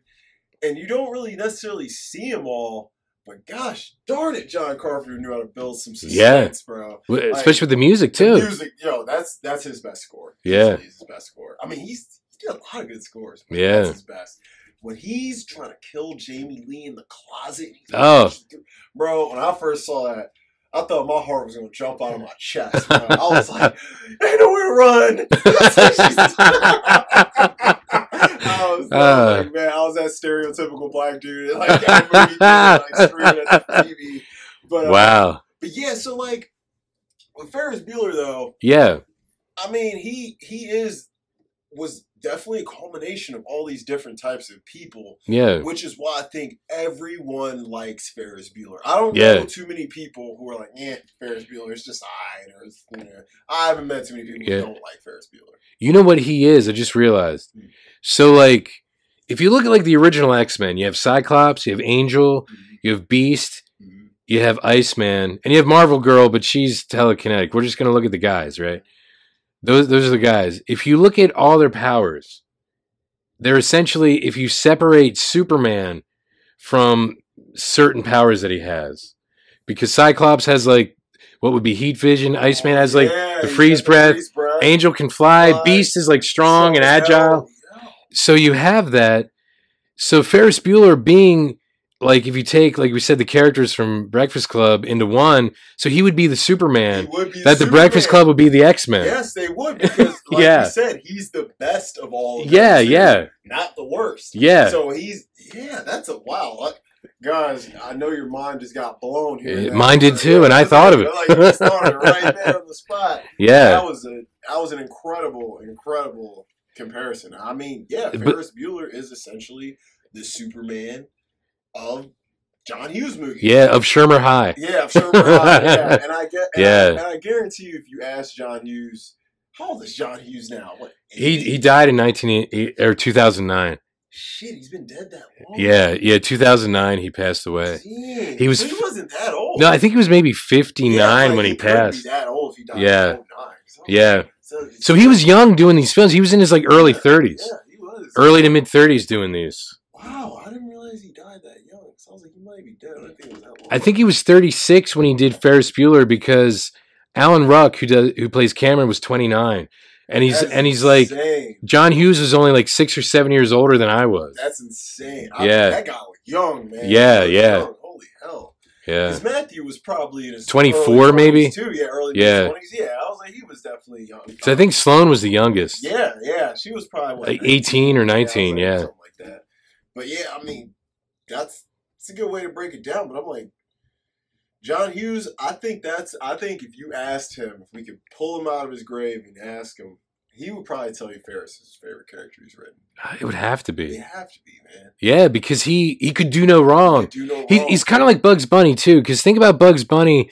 No matter what situation he gets into, he uses his brains to gonna get out of it. Yeah, he's Yeah. get of it. He's he's too smart to get too caught. To get caught. and and he's too smart to let someone like like think about what he says in the in Chez Louis the restaurant. Mhm. He's like, if I'm gonna get caught, it's not gonna be by a guy like that. Yep, yep, exactly. And and we know what he means when he says that, but it was the '80s. yeah. But but at the same time, I think he just means anybody. Mhm. You I know? mean, dude, he was three steps ahead of his principal at all times. That's a Yeah. grown man. Yeah. You know what I'm saying? Like, And- imagine what he's gonna be when he's going through more life experience. And his dad was right next to him. How many times? And he still didn't know he was Still there. Didn't know. Yeah, Yeah. that's what I'm like, bro. Yeah. he's slick as oil. Like, So so he's either Bugs Bunny or Superman. Either way, he's the he's best at what he does. He's he's Superman's abilities with Bugs Bunny's wit. Yes. So that's yes. what it is. I mean, Yeah. obviously, as we know, Superman, especially Clark Kent, was Yeah. you know high, jolly, gee. Yeah, yeah. Yeah. He's more the the Brian from the Yeah, Breakfast he- Club. Yes, he is. Yeah. But I do love like Clark Kent trying to be human. Oh my god, he- yeah. It's just so, especially when you watch Christopher Reeve. Oh, Christopher Reeve, man, he he killed that role. Yeah. So like that's man, why it's so difficult for people to watch Superman things that aren't Christopher Reeve oh, because time, yeah, because he just was that character He so well. Because even though like, because even though like bringing it back to Batman, Yeah. all these Batmans, and there's so everyone has their Batman they love, Yeah, yeah. but everyone can appreciate every other Batman. Yeah. But there are people who are like, I'm not watching Superman properly unless it's animated or Christopher Reeves. Yeah, Like, yeah. Like, that's the only way. Which which reminds me, there's a new Superman cartoon. It, new episodes on Max, I think Thursdays or Fridays.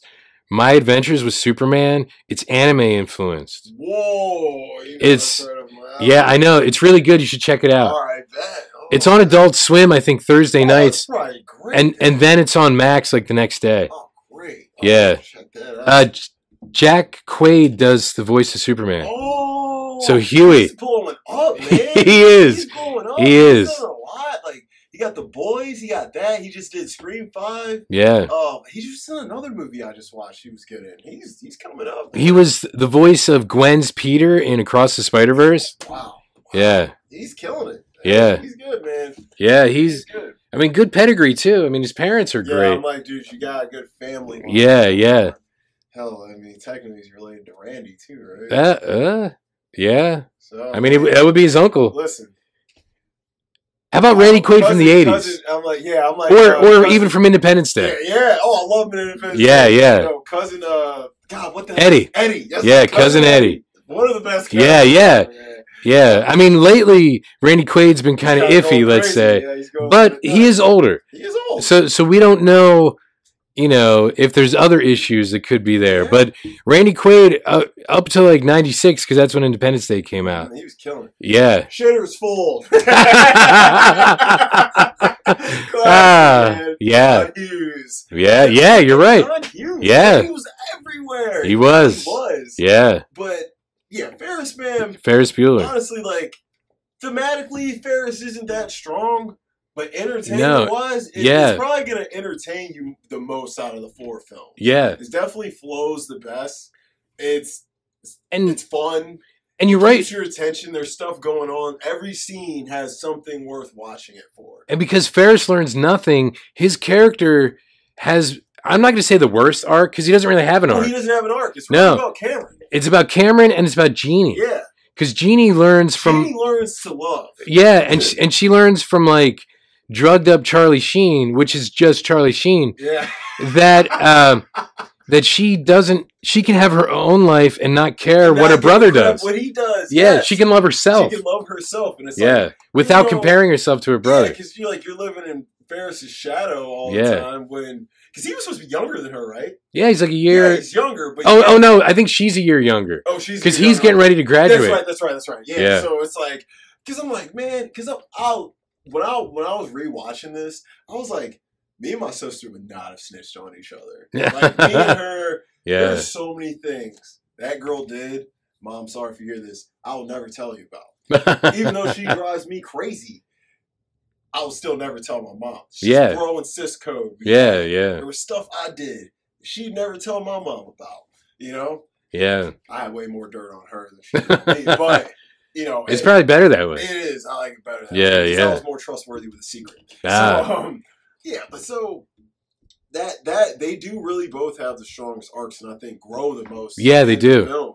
And I think the I really think the overall theme of the movie is to live in the moment, Yeah, take life as it comes, and just you know enjoy. Wake up and smell the flowers. you know, Yeah. just life moves at- pretty look at- fast. yeah, look at the glass half full. Yeah. today. Don't look at it half empty. It's just, I think it's just a movie about having a positive mindset. Truthfully. And I think you're right because it's about Ferris being selfless Mm-hmm. because he does it all for Cameron. Yes. and he even wants to marry Sloane, and and that's another thing about how like he is actually planning for the future, because even Sloane, when they part ways, when he has to run home, she's like, he's gonna marry me. Yep.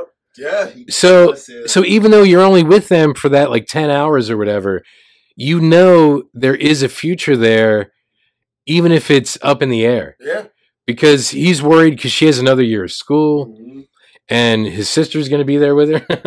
But but hey, somebody but her. but their relationship changes by the end. His relationship with his sister, I mean, yeah, yeah, oh yeah. like because she saves him from She ruining. saves him. I'm Yeah, like she came clutch at the end. yeah, yeah, And she was kind of like, yo, you dude. Like, Yeah. I, I loved her at the end. You know? Yeah. Like, yeah, because the first half, you're like, dang, man, why you, why you hating so hard? Man? yeah, Like, shit, you ditch school too then. Who, cares? yeah, You may not be as slick, but who's stopping you? yeah, You know, why you gotta block his shot? And then, yeah, yeah, as- as- towards the end, you're like, you know what? She's all right. She's all right. So, yeah. let's give a grade on it. Oh, you know what? I I love Ferris Bueller's Day Off, but I might just give it a B. I would give it a B. I would give it a B to a B plus one. Okay.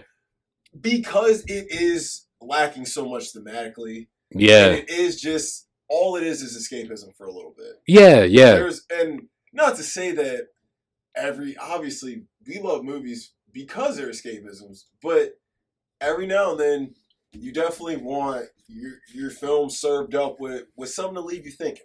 And it's more a love letter to Chicago. It really is. So I think that's where if there is anything lacking thematically, that's why. Yeah. Because it needs to focus on what you can do in Chicago. Mhm. Which is isn't isn't a bad thing though. It's not bad. It's. It's just kind of like, you know, the plot is a kid skips school, the principal's tired of it. So it's sort of like if the principal from the Breakfast Club would have gone after Yeah, John yeah, Bender. Yeah, I'm gonna take action. Yeah, yeah, that's really what it is.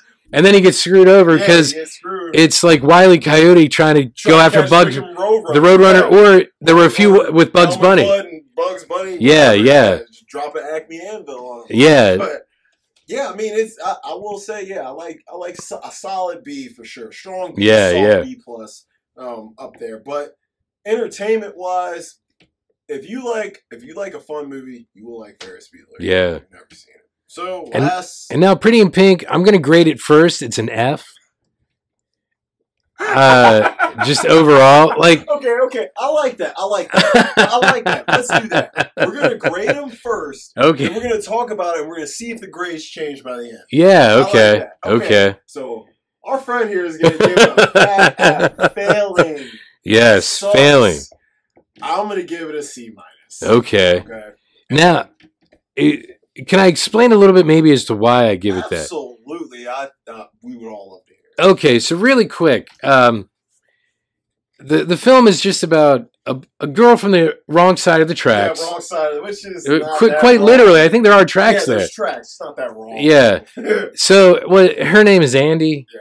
So he reuses the same names a lot. It seems. He must forget. So, it's John Hughes wrote this film. He didn't direct it. Howard Deutsch directed it, and the guy who directed, I think, some kind of wonderful, and Yeah, he did some kind of wonderful. and, and I think a couple other John Hughes written films he did. who did say anything? Uh, Cameron Crowe. Cam- oh, Yeah, oh, yeah, yeah. Cameron Crowe. That was what kicked him off, really. Right? Yeah, yeah, because he wrote Fast Times, but Amy Heckerling, Amy Heckerling. who did uh, did, uh, European Vacation and uh, Clueless, Clueless, yeah, Yeah, so yeah. Like, yo, one of the best. and yeah. and Loser. Have you ever seen Loser? With, with- Jason Biggs. yeah, yeah, yeah. Loser was good. What a great movie! I'm Yeah, one of the few people that saw it in the dope. I was theater. like, Loser is great. As soon as Yeah. the, the the hat with the the checkered. Yeah, yeah, like, yes, that was good. yeah. With Mina You were- Suvari from yeah, also also from. probably the only guy the. Yeah, I was. My me and my friend uh, Jeffrey. yeah, at the time, we went to see it. Yeah, but my mom watched that one day randomly when I was. but I knew Amy Heckerling directed it. I'm like, she's a good director. director. Yeah. So it was underrated, very underrated, especially for Jason Biggs because that was he got a little more svelte after American After Pie. American Pie, yeah. Yeah. Mhm. and it was before Saving Silverman. Saving Silverman's freaking hilarious. Yeah, with Amanda Peet, who Yeah. co-created and co-writes that show, The Chair. which is crazy. Yeah. So, so Saving an- anyway, though, he ain't even Oh. the main character in that. well, no, because it's like Jack Black and Steve, Zahn, They're like, Yeah. they're so Singing Neil funny. Diamond, man. Yes, they're Yes. so funny. and, and even um, oh my God, the what is it like? R. Lee Ermey, the the guy who was like the the coach. the, the yeah Yo, yeah because he was a sergeant in Full Full Metal Jacket, yeah. yeah. he he's probably one of the best He characters. so funny in that movie. Yeah, yeah. Yeah, yeah. Like it's just a crazy So weird. funny. Yeah, Anywho, yeah. Sorry. So so you hate it. yeah, so I, I hate it. So she she ends up like kind of falling for like a rich guy, a Richie. a Richie, and you know she works in a record shop. Her best friend is like her, kind of a dorky, nerdy guy, mm-hmm. and that's fully in the friend zone. and yeah, mm-hmm. yeah, basically, and that's basically the the plot of the story. She falls for this guy. He sort of falls for her. The guy, the Richie's friend, doesn't like her because she's not rich, yeah, but he and- still wanted to hit. and and so it's about it's about class warfare. it is, but Steph Really? still wanted to hit. Yeah, he She did. Turned him down. Yeah, So now he's mad. I think he's mad. A yes, I do think he's like, bro, you know, the pories or whatever they Yeah. call them, they're just for a little fun, and you kick them to the side. But yeah, I think he was also mad the fact that he could pull her and he couldn't. yeah, like, yeah, "I'm freaking Steph, bro. Yeah. James Spader, you know. yeah, yeah. I'm Ultron. yeah, right. I'm like, which is crazy. you know? Yeah, yeah, Who would have thought yeah, he would have been Ultron 20 years later? yeah. Yeah, whatever. But he's actually good as Ultron. He is good. Um, Yeah, he is good as Ultron. But yeah, man, they so I gotta I do gotta agree with Jamie. There's some like this movie is frustrating. yes, And it frustrated me because, bro, I felt like I was watching a film about like biracial dating in the fifties. yeah, yeah, yeah, yeah, yeah. Because they couldn't have it be. Yeah. like, Yeah, Oh That- my god! and- can you believe and- she likes a rich guy? a female who wants a rich guy. That's so insane. he he must have a bigger bank account. Yeah. Yeah, but that's what I mean. Like, it seems like all his films, like, because they're not diverse, they have those themes of diversity, but Yeah, without. without, without the diversity. yeah, it's like it's like white on white crime, Yo, real. you know. And it's weird because when you realize it, it makes it. There's this weird dissonance. It is because like what like about halfway through the movie, when when pretty much when Ducky finds out like she's really feeling him and he freaks out, I'm like. Why is everyone so mad? Because she likes a rich guy? Yeah, It's not strange. Yeah. like, it's never been weird ever in the history of life No. for a woman to want a guy with money. So so here's the question though. So who who would be Brown in that scenario? Would it be her? Yeah, okay. Yeah, her. just checking. poor. Yeah, yeah, yeah. Okay, I'm sorry. Yeah. Silly me. Yeah, no, Silly yeah, me, yeah. poor. So you know she's the brown person. Yeah, yeah, Ducky's the the brown friend. He yeah, likes his brown friend, but she don't like him because she likes the non-brown guy. yeah, yeah. And he's upset because how dare you step outside of our class, not our race. Yeah, yeah, You know, yeah, yeah, I was just like, wow. When I was watching, because I saw it, you know, back in the day. yeah. When I was watching it again, I was like, I just did not realize how social class was like really so heavy in this film. Yeah. Like the way, like the way the rich girls were treating her and her. Oh, yeah, terrible. like, yeah, and didn't uh, didn't Steph's girlfriend have like a dude name? Wasn't her name like Ben or something? I it sounded like and he had a He girl's had a name. girl name. He was Yeah. Steph, and she her name was like Ben or something. Yeah, they kept saying something like I that. was Yeah. like, interesting. You guys Or Benny. Wasn't it It Benny? was Benny. Yeah, I it was like, Benny. Benny and Steph. I'm Yeah. like, okay, Benjamin and Stephanie. No, no, no. That's not what we're talking about. Yeah, yeah. Which I don't care. Who cares about their names? But I'm just like, they they treated him so bad. Like, Yeah. like, but the but the my main issue is is they act like we're talking about people like holding up cardboard signs saying like we'll work for food. Dude, yeah, yeah, a decent house. I mean, Harry Dean Stanton's her dad, who is an incredible actor. yeah, Um, which he probably I don't know. He was very miscast in this movie to me. yeah. I'm like, he's probably too good of an actor to be in this movie. I, Um, I could have seen like Lance Henriksen or something in that you role. know, like, Yeah, yeah, that actually Yeah. a great cast. yeah, yeah. So yeah, he just he's fine, but she so it's just her and her father because her mother left him. He does explain why, right? I don't No, think he so. doesn't say why. He just explains. It It's went been down. yeah, it's been three years, and he's still pining for her. Mhm. And she's like, "Let it go, Let it go. douchebag. You need Yeah. to get to work." Get to work Because he's like really Dude, depressed, he is. It's like, bro, and she's like, get to work. but work. she's not helping him get out of his depression. She's not. And I mean, they make it seem like they're so poor. They have a multiple house or multiple room house. They each Yeah. have their own cars. Yeah. She has a job. Like she has clothes, food. The yeah. house was Now she does make her own clothes, Yeah, okay. but I she has too. the ability Yeah, I to. was like, I did too. Yeah. I had a style that the stores didn't carry. Yeah, So I- yeah, I learned how to make my own stuff. yeah, So Yeah, she she bro, she lives a regular ass middle class life. But they make it seem like this woman's literally begging for change. I know. it seem like Yeah, oh my panhandle. God, dear, Yeah. boy, want to date that disgusting, dirty, poor, filthy. Yeah, trash. like she's living at like the rescue mission or the YMCA Yeah, or bro, that's what I'm I'm like, Yeah. bro, She and she's like, I don't want you to know where I live. I'm like, Yeah, and she's crying about yeah, it. She's all. I'm like, bro, you probably live five minutes from him. He already he already knows where you live. Yeah, he knows where you live. He knows you're not a rich. Here's what I wanted to know. I wonder if the house that she was admiring, like the rich house, was his house. It probably was. You know, but they never showed it because They he's like, it. "Why don't we go back to my house?" She's like, "No, Yeah, I'm like, because I have to be all angsty and look like I'm constipated." she has that constipated look. Yeah, yeah, She does. Her like she's always just so tight faced. Her yeah, mouth is always open. She's always got her teeth showing. Yeah. always And she has a lot of teeth. She has a lot of teeth. Yeah. and they're big. Yeah, she. I think she was up for like Mr. Ed in a remake at one point. I'm not sure. she could have definitely just put peanut butter on her gums and- butter on her gums. Make it look like she's talking. Because I mean, Molly, like, like you know, you guys probably you've heard me talk about. This. I love redheads. I love them. Molly is not one I love, man. Molly is not a baddie, man. She's not it.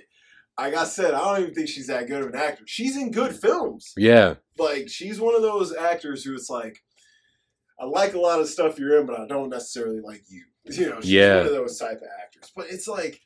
For real though, and I don't know if it's I don't know if it was the writing of the script or if it was Deutsch's direction that really pushed this. Because I'm like, I understand the rich dynamic. That makes sense. We get it. yeah, But in 85, like, I don't think it's that insane that a dude who's in the upper class to date someone who's upper middle class. Because if you live in that area, Yeah. Chicago, and you're upper middle class. yeah, yeah. You're not. You're, you're upper Yeah, you're not living in the project You're not even close. No, Like, yeah. So it's not like I'm like you live is still in a nice suburban Yeah. development. if if they really wanted to make it contrast, they would have had her. She would have been Like in Good hood- Times. Yeah, bro. She would have Yeah. roaches on the wall. Yeah, bro. yeah. She would have been a hood white girl. You know, she would have she would have been all kinds of man. Yeah. She had- yeah. She's not even like edgy. She ain't even like an edgy. She she looks like any other girl that went to the school. The way Yeah. she dressed, the way she was, there was nothing about.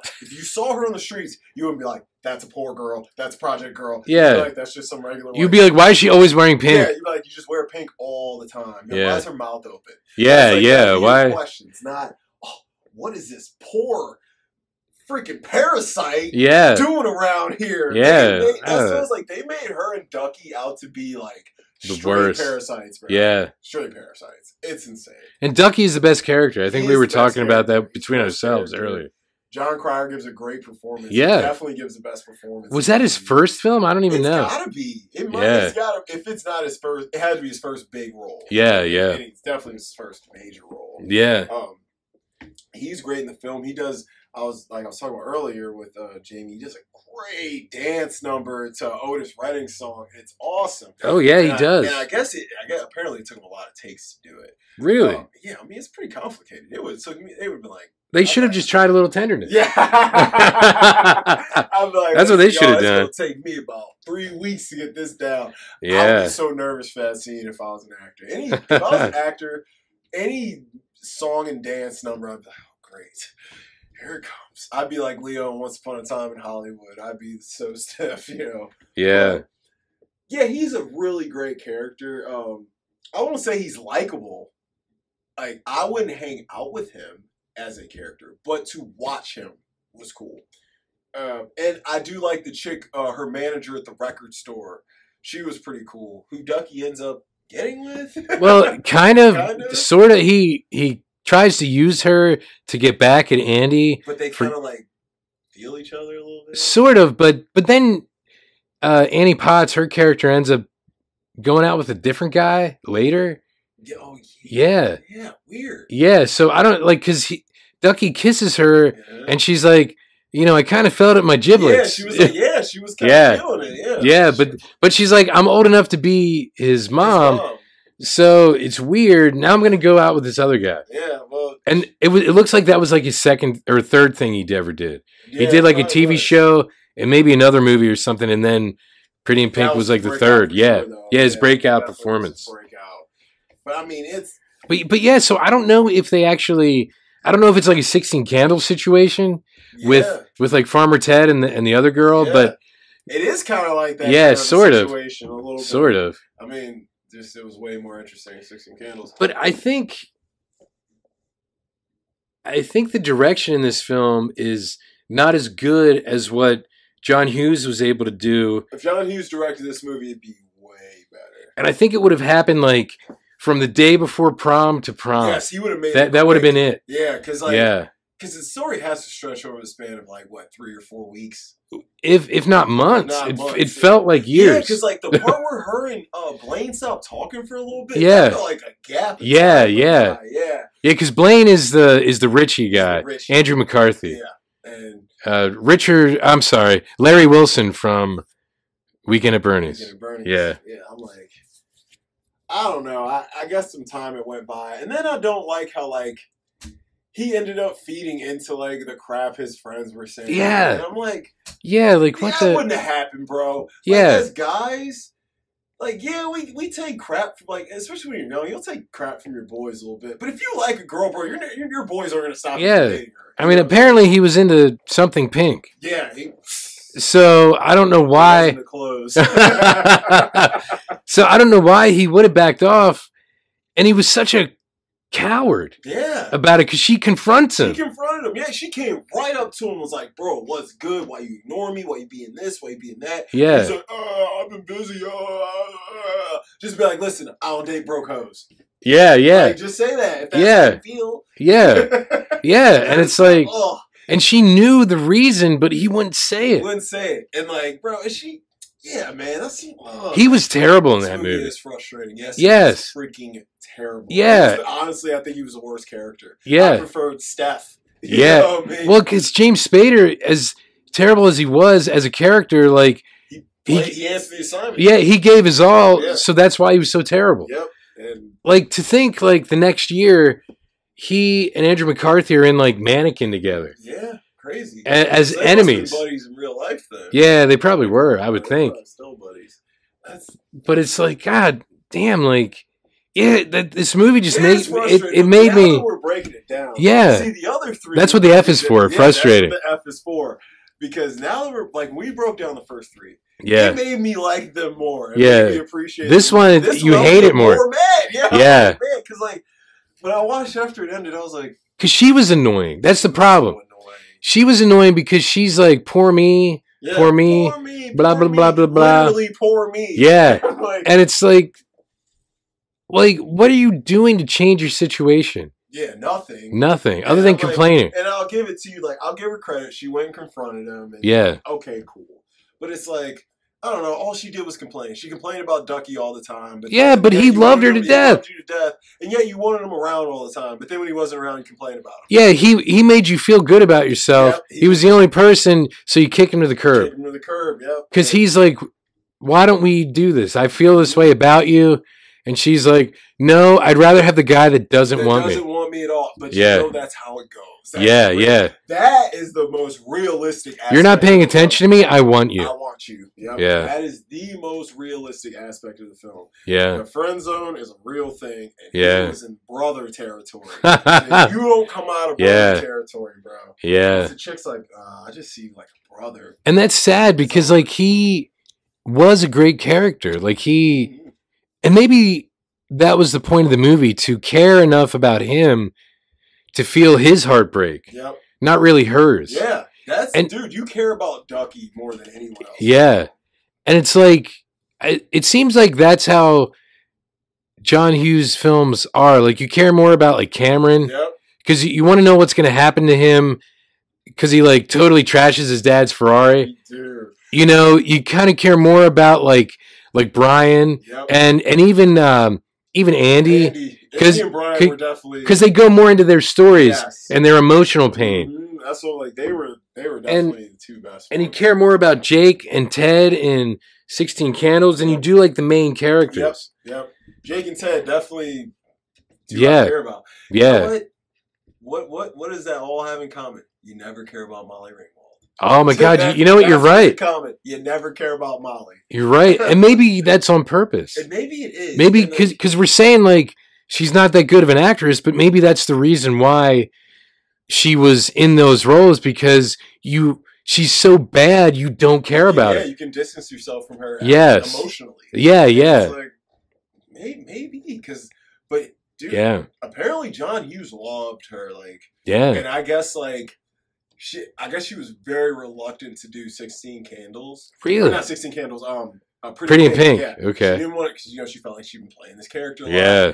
And he Yeah, really. pissed. He was mad. He was like, he they they were like, bro, But he wasn't even directing it. yeah. But he was like, it's my movie and my name's attached to. it. I mean, anything he writes, it's almost like Shane Black. You know, no matter who directs. Yeah, it, yeah, his name's definitely going to be talked about just with the director. So yeah. he was like, bro, Wow. he was mad at her, and she was like, yo, he was mad for real at me.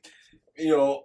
The way life worked out, she did eventually end up doing the movie, and I guess he apologized and stuff. But like, yeah, apparently he was like, "You're the only person I want in this film." Wow. She, I guess she had made some suggestions of other actresses. He was like, "No, no, no." You know, it's Yeah. not happening. You're my girl. Where do you think you're going? Wow. You work with somebody that much, you know, it gets like that. Yeah. Just like, like I, I'm afraid. Like I'm like Oppenheimer's coming. I'm like, is Michael Caine gonna be in it? Yeah. You know, Morgan it's like, Freeman. yeah, yeah, you know, like- they're they're in all the Nolan movies. So Yeah. because it's like it's just like Tarantino. Even if Sam Jackson in the movie, he probably narrated it. Yeah, You know, yeah, he does something, yeah. Same with Wes. You know. like, Yeah. you know, Bill's usually involved. You know. Yeah. somewhere, Except for Asteroid except City. for Asteroid City. I think it has something to do with It was scheduling. scheduling. Yeah. Yeah, like, yeah. Kind of scheduling conflict. Which Definitely a film that he probably wrote during quarantine. yes, yes, I think that's Since that's- it's about a quarantine. Yep. I was like, it's about a quarantine. He definitely. Yeah. But I felt like it was a really good. Like the more I thought about it, I was like, this has to be a reflection of Wes's upbringing as a kid. It could have been, and I think because I, think I text you like it seems to be also like about the creative process of not only writing but like directing Directing, and producing, producing, and getting the right set- actors for the parts. actors, yeah, Yeah, getting everything together. Because that that's the most neat and tight, like the most neat and tidy movie I think I've ever watched. Yeah, There isn't a damn thing out of place in that movie. And, like- thing is in place. and and like all the scenery looks like if you took a screenshot of it, it could be a postcard Yeah, for Asteroid City. for yes. All the color Color combinations. com- yes, It- everything. like, Yo, this thing feel like the city feels everything's so clean, neat, and tidy. It feels fake. It doesn't even feel like Yeah. you can actually go here. I'm like, Yeah, yeah. I'm like, Wes is. I'm like, God, you just. It's just too much detail. Honestly, Yeah, It and doesn't feel lived in at all. no, and it's like you feel this is how bad Pretty in Pink is. We're now talking about Asteroid City. It's uh, it's it's weird to me because it's like there's no answers, There's no none. and none. and even the actors want answers. Like Schwartzman's character wants answers Wants answers. for for his For character his that he's playing, Yes, and there's no answers at all. But I do love that meta aspect of it. Yeah, yeah, because it's does. it's it's like it takes you out of it because it's like a film adaptation of a play, play. and then you learn the creative process behind the play. But it's like what the fuck? And I love Wes Anderson, Love. love him to death. But it's like even I'm like, okay, I could see Jeff Goldblum as the character he plays, Yeah, but when they actually show that character, he's like. He's like a stop motion yeah. It's creation. Like, it's not even like it's like is Yeah. that even Jeff? You know? yeah, yeah. It's only Jeff like when they showed behind the scenes and then like sort of at the end. Yeah, I'm like, bro. it- First of all, you got way too many actors. I'm like, there's too many actors and characters. Yeah. far too many. Yeah, it was overrun. Like Maya Hawke is in it. Yeah, randomly. Yeah. So many random. Liev Schreiber. Yeah. Like, yeah, why yes. is he in that? Yeah, Like, I yeah. like the little bit he was in. I thought he was actually Yeah, pretty 'cause slick he- funny. He's like, great in everything yeah, he does. He's a good actor. He was why even- was he here? he was even good in X Men Origins Wolverine as Sabretooth. I mean, terrible film, but great actors in a terrible Yeah, oh, film. Yeah, it happens all the time. Yeah, yeah. Like, oh, but it, it is asteroids, guys. I know we're talking about asteroid city.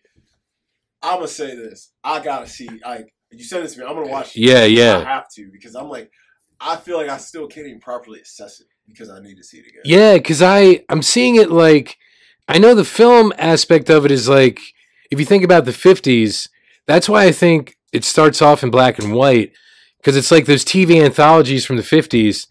But then the film part is obviously in color and like widescreen because it's the time of CinemaScope CinemaScope, and yeah. and all the bright colors and everything. But then they keep going back to like the black and white, like TV yeah. screen, uh, like plays on TV kind of thing. Like like when they would do plays live. Because like the first Casino Royale adaptation was on a TV show in like 1954, and James Bond was American. Really? Yeah, like Peter Lorre plays Le Chiffre, and and it's like an hour long. Wait, so live Casino adaptation. Royale was was pretty much reworked from that. No, well, Casino Royale was a book first, and so they adapted the book, but they made James Bond American in the first adaptation because it was like a 1954 TV show. It was like a play a week or a, a thing a week, and it was live. No. Yeah. No.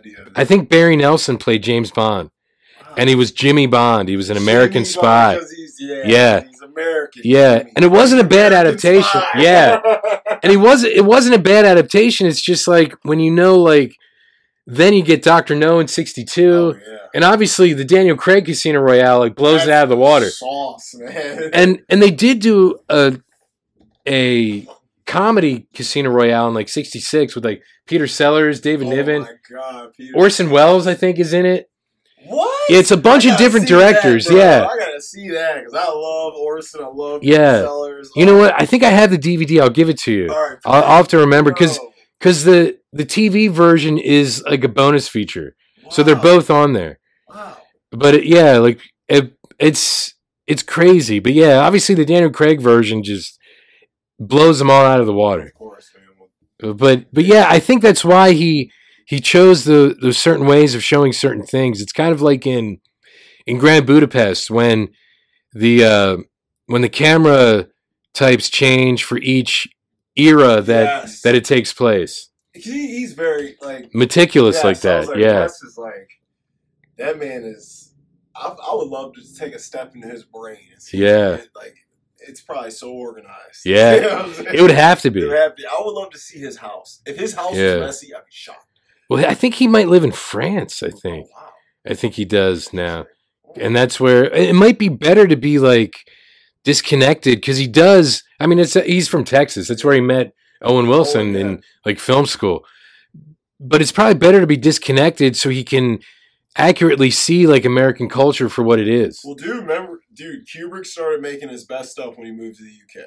Yeah, You know, so Yeah, I- yeah. I, think I would say the same thing. I would Yeah. the same point for him. He was like, that's why like British authors, like let's say Alan Moore, mm-hmm. because you love Watchmen. He wrote Watchmen, like, and it's about America in the in the he was eighties. outside looking in. Yeah, because he's British, Yeah. so it's like his version of how he sees American culture of that time, and it makes sense because like the Cold War paranoia Yeah. and everything, and it's like wow, it, it does make sense because America and Soviet Union were the big Cold War powers at the time. So Yeah, that's kind of nutty. yeah. Wow. Anyway, sorry, Anyways, sorry. Pretty in Pink sucks. I still give it an F. Uh, now that we're going through it, bro, I'm gonna have to drop it to a D plus, man. Yeah, yeah, I'm like, you know, like Pretty in Pink. It just. I'm glad other good '90s high school films came out. Yeah, Because if Pretty in Pink was kind of the punctuation point of an era, it would have kind of soured the era. yeah, Um, you know, because like obviously John Hughes after the '80s, he was writing more like comedy, family Yeah. type stuff. He Yeah. kind of definitely like like we said, he did. He ventured into Home Alone and yeah. Uncle Buck. Uncle Buck, You say Great Outdoors. outdoors. and Yeah, planes, trains. trains. He was definitely more into the family. Curly. Sue. I think he did that movie. He did Curly Sue. I think he did. Yeah, Wow. yeah, What a talented dude. yeah. Honestly, he was. He was a major talent, What a talented dude. and he and he produced a lot of, of other films too. So he helped other Yeah, he was artists. But deep in the game. He Yeah. was deep in the game. That's nutty. But Pretty in Pink uh, as a I think he had something to do with Beethoven also. At least the first the one. First one? I think the first one. Yeah, yeah. That's probably why. That's probably why. Because anything his stamp is on, Yeah. at least watchable. Like Pretty in Pink is watch. Listen, all right, we're we're dogging it, But- yeah.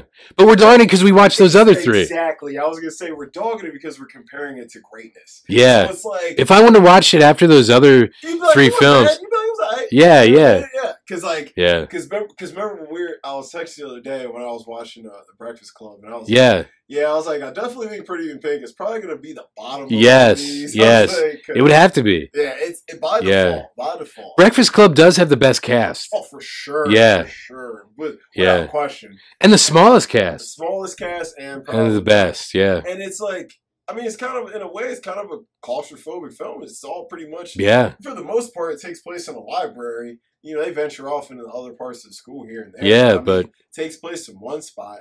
It's the same guys. They're wearing the same clothes. It's nine hours, and it works. It works. yeah, You know, like just like how the first Saw movie worked really well. You know, with the, with the I never saw Saw.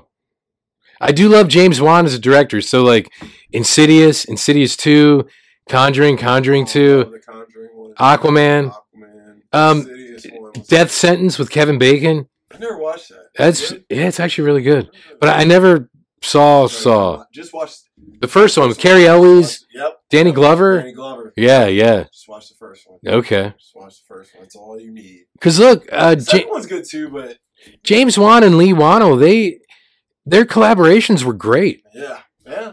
The first song is just so cleverly written. It's just so well written, and like the end's gonna leave you like you're like, wow. Is it? Uh, I just have to ask because I, the reason I like Insidious or love Insidious and The Conjuring is for the same reason uh, Felicia does. Felicia loves like '70s horror filmmaking, and so like like when you don't see it, Conjuring's such a good So- 70s. so like those jump scares, but without the gratuitous gore and stuff. Yeah. Yeah, is is thing Saw like that? See, dude, Saw, bro, Saw has like the first one. Truthfully, only has like one, maybe two scenes of gore. That's awesome. Where because it, it I, I like when things work without it. yes, it. work, bro, Yeah. It works so well without it's bro. It takes place in pretty much one room, and like the dude's trying to figure out how to get out this situation, but it's written so well and layered throughout, and he's like really learning and realizing a lot of things in the error of his ways and why he's in the situation he's in, and it's like. And it's about sacrifice. I mean, Yeah. that's the main theme of the movie is sacrifice. What are you willing to sacrifice for your salvation? Yeah. It's great. Oh, Wow. now you make me want to watch the first one. I haven't seen it a. So I, I, I, Well, they made so many now. Yeah, that's what I said. Don't go past two. Yeah. But when I was a kid, I was like, they made a movie called Saw. I'm like, it's about a Saw. It's gonna be great. Yeah. And. I watched it. Like, you know? God damn it, it was good. Believe it or not, I remember on demand at the time, like after it came out, you know, to watch. There was also a movie at the time called C. So, and I know, yeah, I know, it was crazy because they had them together. So it was like C Saw, and I'm like, like, oh no, no, it wasn't C. It wasn't C. I'm sorry, I apologize. There was a movie called Rick. Rick. So it looked like Rickshaw. Saw. Yeah, is actually what it looked like. I'm sorry, I I totally messed it up. But there there is a movie called C. But yeah, it was Rickshaw, and I'm like, what? You're like, should I watch these back to back? Yeah, so, so I can pull someone. There you go. Like, man. what is going on here, Rickshaw? Shaw. So I think Rick was a film with um, Aaron Eckhart, He's good. I believe, He's an actor. or Bill Pullman, one of those. I forget. Aaron Eckhart is good. He's good in Batman. He was great in Erin Brockovich. Yeah. Oh yeah, that's Oh. probably his best role. Today's the Oh, thirteenth. Steven Soderbergh has a show coming out on Max. Today? Yeah, What it's a it's a six part miniseries that I can't remember the name of.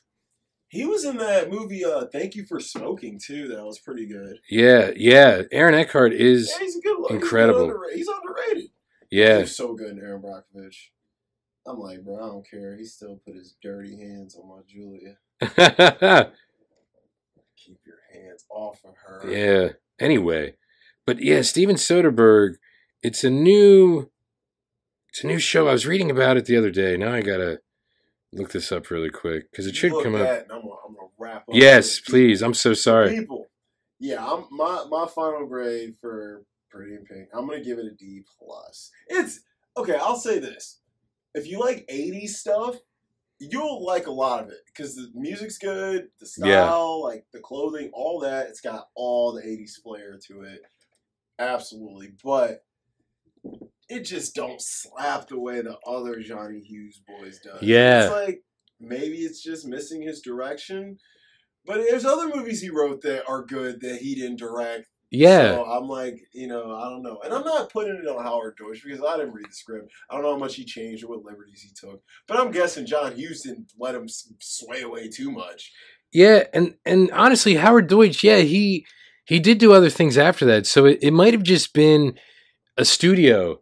You know how, how sometimes producers. uh, uh, producer, director for hire. Type Yeah, yeah, hey, bro, yeah. We want to make this movie. You want to you want to make some money? Let's do it. So what is it? Oh, it's called Full Circle. Okay. Uh, Claire Danes, Oh, Timothy Olyphant, Oh. Zazie Beetz. oh, Like, wow. yeah. That's So a- that's three good leads. yeah, it's a six-part miniseries. Dennis Quaid is in it. Oh man, he's great always. Yeah, so it should be pretty good. I mean, Steven Soderbergh is Steven just incredible. So insane. yeah, Full Circle. I think at least the first episode came out today. I was reading about it yesterday. Still probably had the best like three year run. of Maybe. Oh my god. Well, we'll have to go over some of his films sometime. Oh yeah, we, might have to.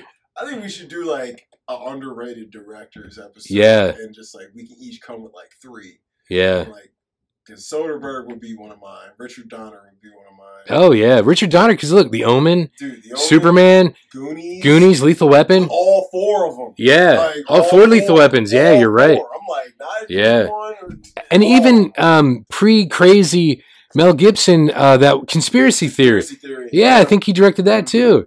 he was a monster. Yeah. he was a monster. I'm like, dude, And in fact, you bring up Richard Donner. Lauren Shuler was one of the producers of Pretty in Pink.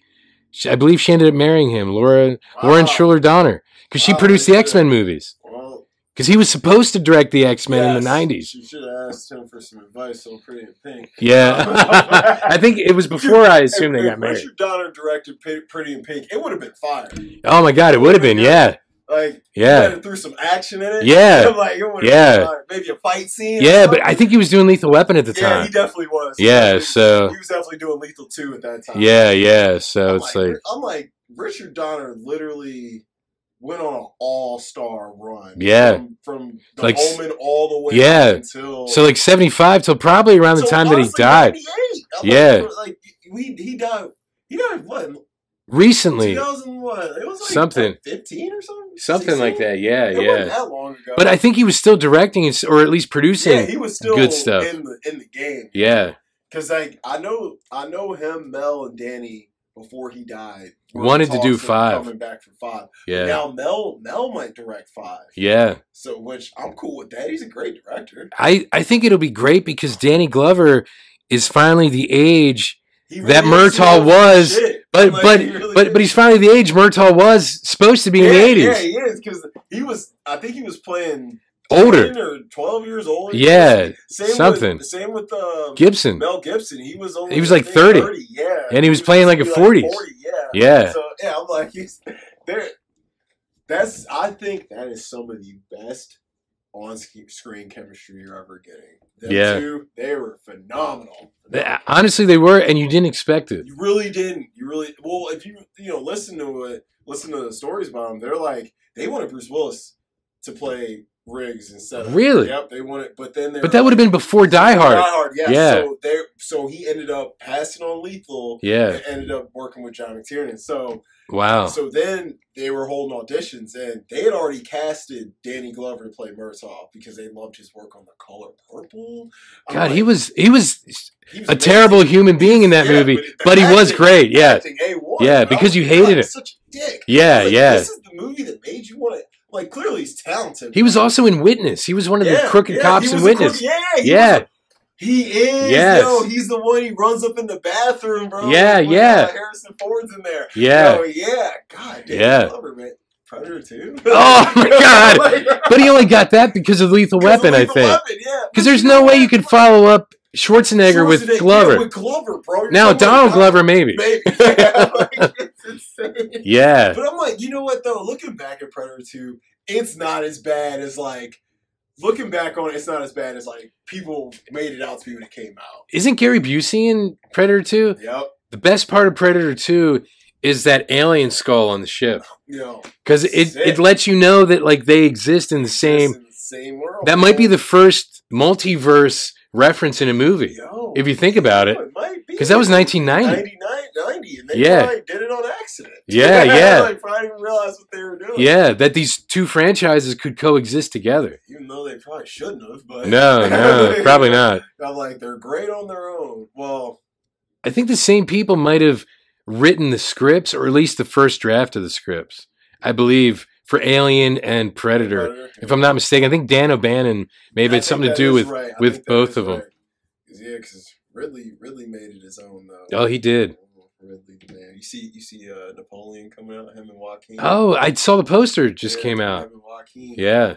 Like Ridley's still directing, bro. That dude old. Well, yeah, but look at uh, Eastwood. Yeah.